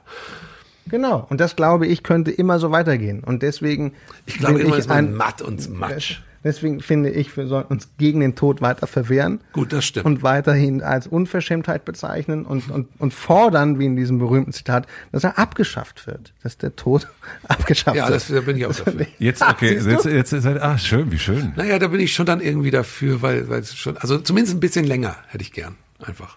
Würdet ihr das machen? gern, Würdet ihr euch so, äh, wenn, wenn, wenn es so die Spritze geben würde, euch verjüngen? Das fände ich deshalb Natürlich. ungerecht. Das fände ich, was denn für eine Frage? ich deshalb kurz nach dem Friedhof. wenn, weil irgendwann sind wir ja überbevölkert. Das ist das nächste Problem dann. Also wenn Ah. wir alle, dann müssten wir wirklich das Universum besiedeln oder so. Oder Das- Fortress Europe, einfach die Grenzen dicht machen, endlich. Meine Güte. Aber wir dürfen uns dann auch hier nicht fortpflanzen, weil es könnte ja auch keiner mehr raus. Wenn die Grenzen dicht sind und deine Kinder. Gated Kinder- Communities, in gated Communities. wird Ja, das aber, gehen. aber in, auch die sind ja irgendwann dann zu voll. Das ist ja das. Da müssen wir noch eine, noch, und, und wenn es das, wenn das Problem gelöst ist, dann äh, lassen wir hier so eine. Verjüngungsspritze selbstverständlich setzen, damit ich unendlich lebe und dieser, dieser Unverschämtheit nicht weiter äh, ausgesetzt bin, sterben zu müssen. Keine Frechheit. Kinder mehr. Hauptsache, wir leben noch ewig. Das könnte man natürlich auch überlegen. unsere Kinder. Wir könnten, wir, nur wir beide können. Ja, auf dem Floß und dann, Auf dem Floß. ja. Oh Gott, da würde ich dich ertränken. Wie lang- Kann man sich denn ertränken? Ah nee, es gibt ja keinen Nee, Tod. wir sind ja unsterblich. Was würde denn passieren, wenn ich dich die ganze Zeit unter das Wasser Wie lange könnt ihr miteinander und wie lange könnt ihr ohne miteinander? Damit können wir so langsam schließen. Also wie lange haltet ihr euch aus und äh, wie lange braucht ihr, also wie lange schafft ihr es ohne? Also hier ist die Endlichkeit für mich tatsächlich, äh, Ein Heilsam. Ein, Heilsam, ein Heiland. Ja. Ich habe es mit jedem Menschen, muss ich sagen, dass ich Abstand brauche. Also insofern würde ich das jetzt, ist das kein, keine Schocknachricht, dass ich äh, zwischendurch auch einfach zurück muss. Und da ist Jerks teilweise auch sehr, ah, ich finde, also so ein ganzer Tag miteinander und das dann anschließend, anschließend, man geht nur noch nach Hause, um kurz zu schlafen. Ähm, und dann, also das ist schon auch eine Belastung für das Zwischenmenschliche, finde ich schon. Also zwischen euch dann oder Zwischen zu Hause? allen, aber äh, Christian ist sehr präsent, während er Regisseur ist. Also äh, ähm, während seiner er ist auch sehr lebendig und laut und, und fröhlich auch und schön. Also äh, ist ein ganz schöner Christian, aber meine Stimmung gehen halt nicht mit allem mit und brauchen dann auch mal einen Rückzug. Aber letztendlich genieße ich das schon sehr. Ich freue mich sehr auf diese Zeit. Und selbst wenn ich dann mal in Momenten vielleicht überreizt bin von uns. Also ich habe das nicht so mit diesen Rückzugsimpulsen. Ich äh, genieße das. Lieb ich könnte, Menschen und ich große könnte, Gruppen. Nee, aber den Fari. Ich, also ich könnte, ähm, also da sind wir nicht nicht überein. Ich könnte mit Fari Tage, Wochen, Monate am Stück verbringen und brauche das gar nicht so sehr, dass ich mich mich zurückziehe. Also da. Ich auch nicht. Ich brauche das auch nicht. Schön.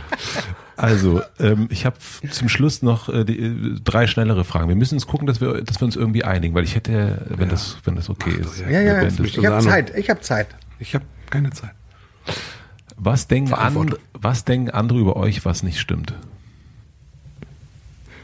Oh, Ah, das ist eine schöne. Ja. das ist eine wirklich schöne Frage. Also auch gerne auch über euch, also nicht nur als Farid, als der eine, ich, der, sondern auch über Auch euch. über uns als über Gruppe. uns, U- euch als Band. Ach, über uns beide. Ja, Zusammen, auch auch in Jerks, über Jerks. Hm? Wir können es aber auch den ein, wir können auch den Einzelnen machen und dann den. Ähm, Kannst du die, Pa- die Nachdenkpause einfach kürzer schneiden und dann können wir jetzt ein bisschen nachdenken. klar. Ich habe aber ich dach- ich dachte schon, ich frage, wollen wir es jetzt einfach so rausbringen oder nicht? Aber was Leute über uns zusammendenken, st- äh, wüsste ich gar nicht, was, was nicht stimmt. Naja, so Pipi-Kaka-Humor halt wieder. Ach Aber so? das, ja, in die Diskussion habe ich keinen Bock. Nee. Das ist schon so abgegrast. Wüsste ich gar nicht eigentlich. Eigentlich ist die Diskussion überhaupt nicht abgegrast. Aber, aber du hast keine Zeit. Ne? Nee, ich habe es mich schon zu oft sagen hören. Also sagen wir so. Das ist ja so in so Interviewphasen. Nein, aber das ist auch nichts, was sie uns unterstellen, glaube ich. Also das würde Nee, eher der Serie nee. unterstellen. Nee. Ich glaube, bei mir denken Leute oft, dass man, ich habe, ähm, dass äh, ich so ein Schluffi bin. Ah. Also im Grunde setzen sie das gleich, was, was ich in vielen Filmen gespielt habe. Ja. Das werde ich oft gefragt. Also die Leute denken, dass ich nicht was ja aber auch stimmt natürlich, stimmt das? Nee, du bist kein Schluffi. Nein, Schluffi nicht, aber aber so gehemmt, aber bin ich ja auch, Ja, aber auch bin, bin auch schon gehemmt auch. Ja, nee, stimmt alles, alles was läuft. Also bei mir ist es, dass ich so ein lässiger, cooler. Ja, aber das Typ stimmt auch. Nee, ich bin Doch, lässig. natürlich bist du bin lässig. null lässig. Selbstverständlich. Ich erinnere mich noch, die erste doch Aftershow-Party. getriggert sein. Die erste Aftershow-Party nach der ersten Staffel Jerks. Wir mussten warten mit dem Teamfilm. Wird immer Teamfilm gezeigt, weil Fari noch nicht da war. Drei Stunden nachdem die Party losging, war er noch nicht da. Und irgendwann kam er zusammen mit Paul Keuter und Arne Friedrich äh, den, den Gang entlang. Und dann bist du wahnsinnig lässig äh, äh, hinten diesen Gang. Ja, gegangen. Ja, aber das ist das. Außenbild. Und dann kommt, ja, natürlich, aber was drauf. denn sonst? Nein, und dann, das Innere. Ach so, innen, nee, nee, innen bist du null lässig. Ja, nein, innen nicht. Nein, nein, nein. Ja, und das ist das Innen Problem. Die Leute sehen halt das Außen, sehen diesen lässigen Typen, der Ja. einen schönen Gang hat. Ja, aber das kannst du ja herstellen. Schau mal, ich, ich, ich kann es nicht so gut herstellen. Das stimmt. Und du bist aber innenlässiger. Doch wirklich, du bist innenlässiger und außen siehst du ein bisschen krampfelig aus. das ist so. Ja, ja, vielleicht. Es ist wirklich so. Das also so so- viele Gedanken, wie du dir machst, mache ich mir tatsächlich nicht. Genau. Ich Also bin Selbstzweifler, Ja, ich bin so stimmt. und ich bin da viel mehr am Ringen. Ich Ja, ja. sehr, sehr weit auseinanderstehende Anteile. Ja. Also sehr, so, so selbst eine Polarisierung. Das stimmt. Ja, ja, ja, ja. Und so und, Und nach außen machst du eine unglaublich komplizierte Identität. Ja. Und bei dir ist so ein bisschen eindeutiger, ein bisschen, ein bisschen aufgeräumter, ein bisschen wieso? Du hast mehr dieses, äh, mehr diese Udo Lindenberg-Schnauze, so Hm. innerlich so. Und ich habe und bei mir ist bei mir ist es mehr so ich krieg dann diesen Nachdruck auch immer in stimmt, Stimme ja. und deswegen auch Trotzdem, der Pathos, der dieses- Versuch Ja, aber diese äußerliche Lässigkeit, die hat auch ihren Wert. Also das macht schon auch davon was mit deinem nichts. Umfeld. Doch, nee, das stimmt, du nicht. Aber aber aber, aber das wär wir alle. Aber wenn du so kommst dann auf die Party und bist so lässig, hey und nimmst alle in den ist Arm, inkongruent. Das macht aber Spaß. Weißt was das das Problem ist? Die Leute sehen mich anders, als ich mich fühle und fordern dann von mir gib was dich doch halt an. mal so, wie du dich fühlst. Ja, das mache ich doch hier. Nee, du bist Nur bei Hotel Matze mache ich das. aber auf den Partys und so weiter, äh, dann gib dich doch da nicht Ja, so, dann wenn du dich ja, nicht so das Dann gib dich doch halte da. ich schwer aus. Das Warum? halte ich schwer aus, weil ich dann denke, dass man mich nicht mehr liebt. Ja, wir lieben dich auch mit deinen ganzen und so falsche Seite. Nee, ich kann nichts, keiner mag mich. Salat, ich habe wieder Salat geredet. Ja, und so. genau das. Das ist Und auch sympathisch. Ist auch nett. Ja, und das hat Rocco Schamoni neulich zu mir gesagt, als ich wieder so rumgezweifelt habe. Ähm, ich habe ja so eine Schere in die Hand bekommen, ich soll mich, soll mich Nein, durchschneiden. für deinen- Ach für so, deinen Ständer und- Ach so, ich dachte, ich soll mich beschneiden. Was hat Rocco Schamoni zu dir Ja, gesagt? der meinte, du Fari, das ist doch gerade so toll an dir, dass du das auch, dass diese Rolle, diese Schublade, jeder kriegt eine irgendwie, dass du die halt da füllst auch mit so einer öffentlichen Verletzlichkeit, dass du das so anbietest. Dann sei das doch einfach. Und das finde ich, deswegen bediene, ich- bediene ich das jetzt. So, ich dachte, du wolltest auch. Willst du dir auch was abschneiden? Oh, endlich bin ich von diesem, von diesem Waschzettel befreit. Nee, also ich muss, das Problem ist einfach nur, dass die Leute mich dann ansabbeln und mit mir ein Bierchen trinken wollen und hey, komm doch mal auf eine Party und so, wir machen heute Party und so. Du feierst doch auch gern Partys. Ja, aber ich nicht mit irgendwelchen Leuten und Das sind vor nicht allem, irgendwelche Leute, das sind deine Fans. ja, das sind meine Freunde. Na, ich finde es immer lustig, wenn du so, äh, wenn du Sprachnachrichten schickst und schreibst. Ich bin so, einfach berührt von euren, von euren, wenn, ja. Wenn du so Zootime, wenn du das so, Zootime, Zootime, Zootime. Zo- Zootime, wenn du das so sagst, das finde ich immer geil. Genau. Das kriegt dann auch so eine Nachricht. Zootime! Sprich mir mal auf. Ey, Zootime. Zootime. Okay. Äh, wir sind ja, Was denn bei dir? Was denn bei dir, Matze? was andere denken, Ja. äh, dass ich immer so entspannt bin. Bist du, bist du du auch nicht? manchmal Bist du- wahrscheinlich nicht, ne? Bist, Es gibt Momente, bist du auch wo ich mal sauer? Bist du so ein auf jeden Fall. Echt? Schreist du? Neigst du nee, auch zum- Nee, gar nicht. Schreien nicht. Aha. Ah, siehst du? Also Shit, stimmt. das kann ich, schreie ja viel. Du auch? Ich schreie auch. Ja, ich auch. Schreit ihr wirklich? Ja, leider ja. Leider auch. Leider, Ja, aber es tut gut auch. Nee, es ist furchtbar. Ich möchte das, Schrecklich, ich möchte das es- mir abgewöhnen und äh, wenn du, ich glaube, Wut das, wenn du das Wut einmal geschafft hast oder nicht geschafft, wenn es dir einmal unterlaufen ist und das glaube ich gilt auch für Regisseure am Set, wenn dir einmal unterlaufen ist, dass du deine Wut nicht im Griff hast Leute anschreien, meint ihr ja. Das ist natürlich scheiße. Du einmal schreist, nee, nee, was heißt an? Du schreist halt vor dich hin, weil irgendwas nicht funktioniert. Das ist in Ordnung, das ist in Ordnung. Und so. Ja, oder auch mal, wenn die Kinder was umgekippt haben. Das, oh nein, jetzt sieht er das. Das ist auch in Ordnung. Ist wichtig. Pa- So, ist nicht in Ordnung. Doch. Aber es passiert mir. Und, Das ähm, und ich glaube, wenn es raus. dir einmal passiert ist, dann hat das, ist das ganz interessant, das Gehirn das so gespeichert, dass das geht, weil es so eine Befriedigung, für diesen Moment so eine Befriedigung oder so eine Erleichterung dir verschafft. Du hast es rausgeschrien, es geht dir für einen Moment besser. Und das ist fast wie mit einer äh, Droge oder einer Sucht, das Gehirn gelernt hat. Ah, einmal schreien, das hilft, das hilft. Und dann machst du es öfter. Und es ist ganz schwierig, das wieder, wieder wegzukriegen. Und ich glaube, dass es auch mit Regisseuren am Set so geht. Ich glaube, dass es Regisseure gibt, die, die einmal gespürt haben, einmal das Team anschreien und alle, hups, und dann wird gespurt, dann, ah.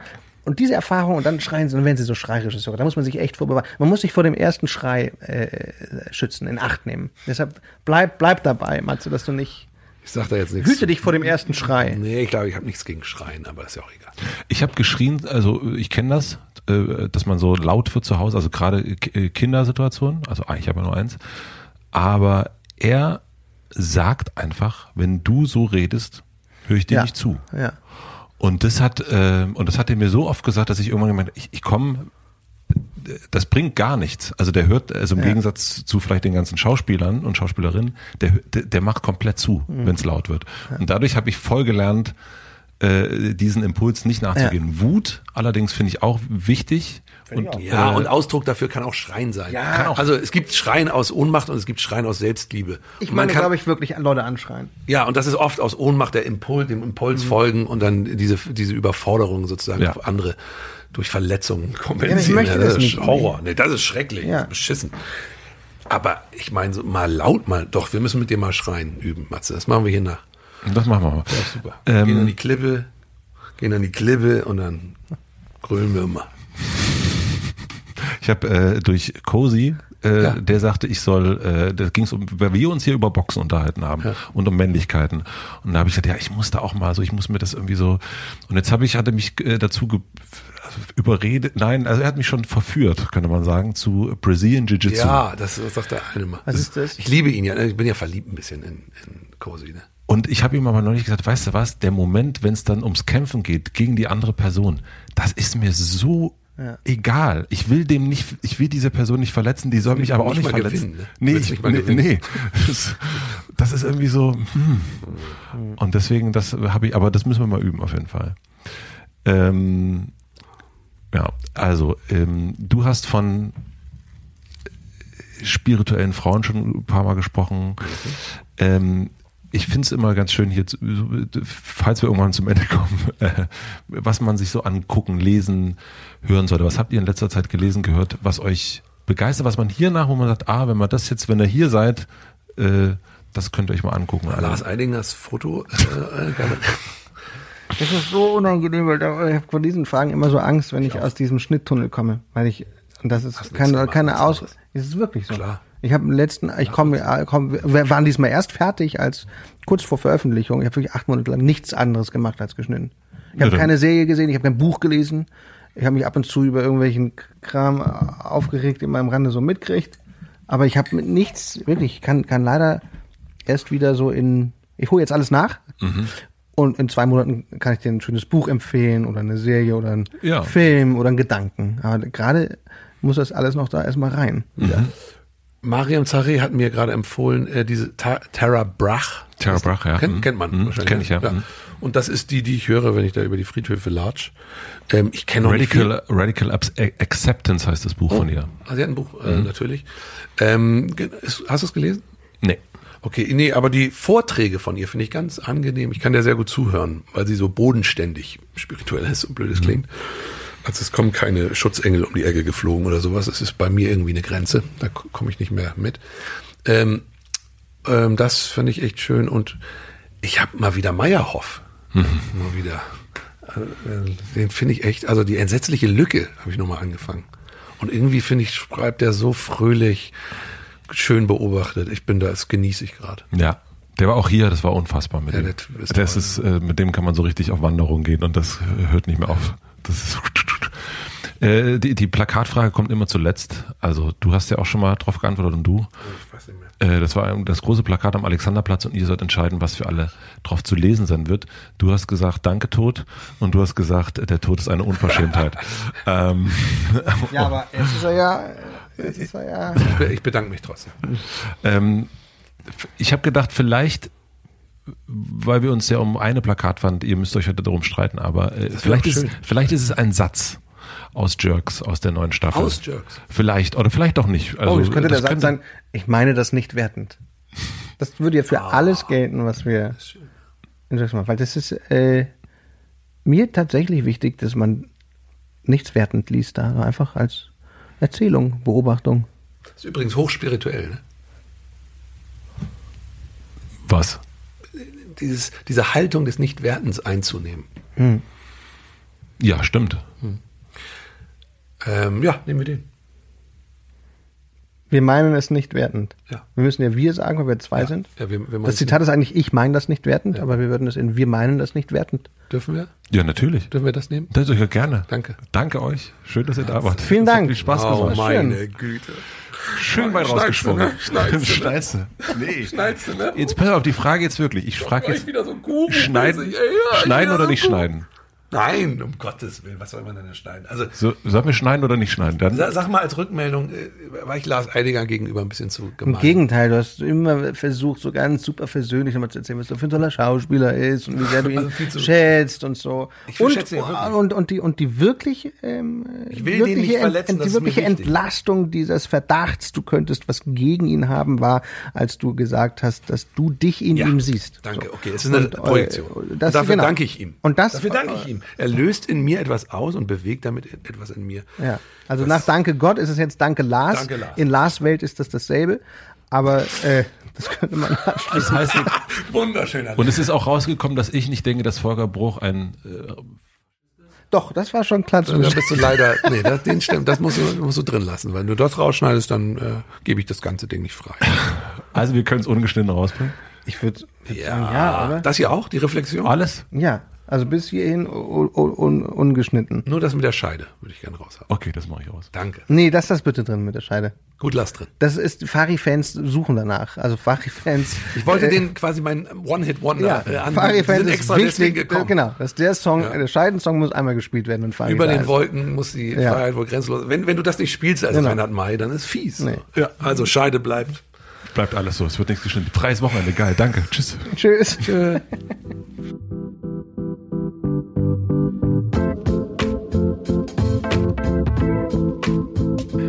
Das war Fariadim und Christian Ulmen. Vielen, vielen herzlichen Dank fürs Zuhören. Ich hätte mir wirklich keinen besseren Start für nach der Sommerpause vorstellen können. Ich hoffe, euch geht's genauso. Ich habe einiges mitgenommen, aber zwei Sachen sind mir besonders hängen geblieben. Die erste, dass Fari, wenn ihn irgendetwas triggert, also eine andere Person oder ein bestimmtes Thema, dass er nicht in die Reaktion sofort geht, sondern sich bestenfalls fragt, warum macht das etwas mit mir? Warum löst das etwas in mir aus? Und dann zu versuchen, das erstmal sich genauer anzugucken. Fand ich sehr, sehr, sehr, sehr spannend. Und das andere von Christian, das Thema Angst, dass man sich eben nicht jeder Angst stellen muss, dass man Ängste auch belassen kann, dass man aus ihnen schöpfen kann, also kreativ daraus etwas basteln kann, aber dass dann wiederum der Bastelprozess, der Kreativprozess, dass der wiederum angstfrei gestaltet sein sollte. Das gucke ich mir auf jeden Fall ab. Ich bin gespannt, was ihr euch mitgenommen habt. Schreibt mir gerne, schickt mir gerne Fotos, wo ihr diese Folge gehört habt, was ihr mitgenommen habt, ob euch das auch so gut gefallen hat wie mir. Ich finde es irgendwie super, es ist eine tolle Energie, hier zu dritt zu sitzen. Ihr habt es ja schon gemerkt, vor der Sommerpause war Hazel und ihr Mann Thomas da, jetzt Fari und Christian. Also diese Pärchenfolgen, da stehe ich gerade richtig, richtig drauf. Ich glaube, da wird es in nächster Zeit noch mehr geben. Aber jetzt geht's erstmal an die Danksagung. Danke an Heineken, Motel One und Mini für den Support. Herzlichen Dank an Jan Köppen für die Musik, die ihr gerade hört. Und Mix und Schnitt gab's ja hier nicht. Also muss das nicht benannt werden. Eine kleine Podcast-Empfehlung zum direkten Weiter. Und ich glaube, ich habe den Podcast schon mal empfohlen. Und zwar ist es Jokes. ist ein äh, Spotify Original von Till Reiners. Und da war auch Christian Ulm und ganz viele andere Comedians, die über ihre Kunst sprechen, über die Kunst des Witzemachens. Und das ist ein ganz, ganz toller Podcast, habe ich jetzt auch wieder gehört in der Vorbereitung. Jokes kann ich sehr empfehlen und natürlich empfehle ich auch die Hotel Matze Suite. Das ist mein exklusiver Spielbereich hier im Hotel Matze. Da gibt's exklusive Folgen immer freitags und montags. Wenn ihr also Lust auf mehr habt, dann schaut euch die Suite an auf Apple oder auf Patreon. Die Links wie immer in den Shownotes. Ich wünsche euch einen schönen Tag, eine gute Nacht und wir hören uns hier wieder, wann du willst. Tschüss!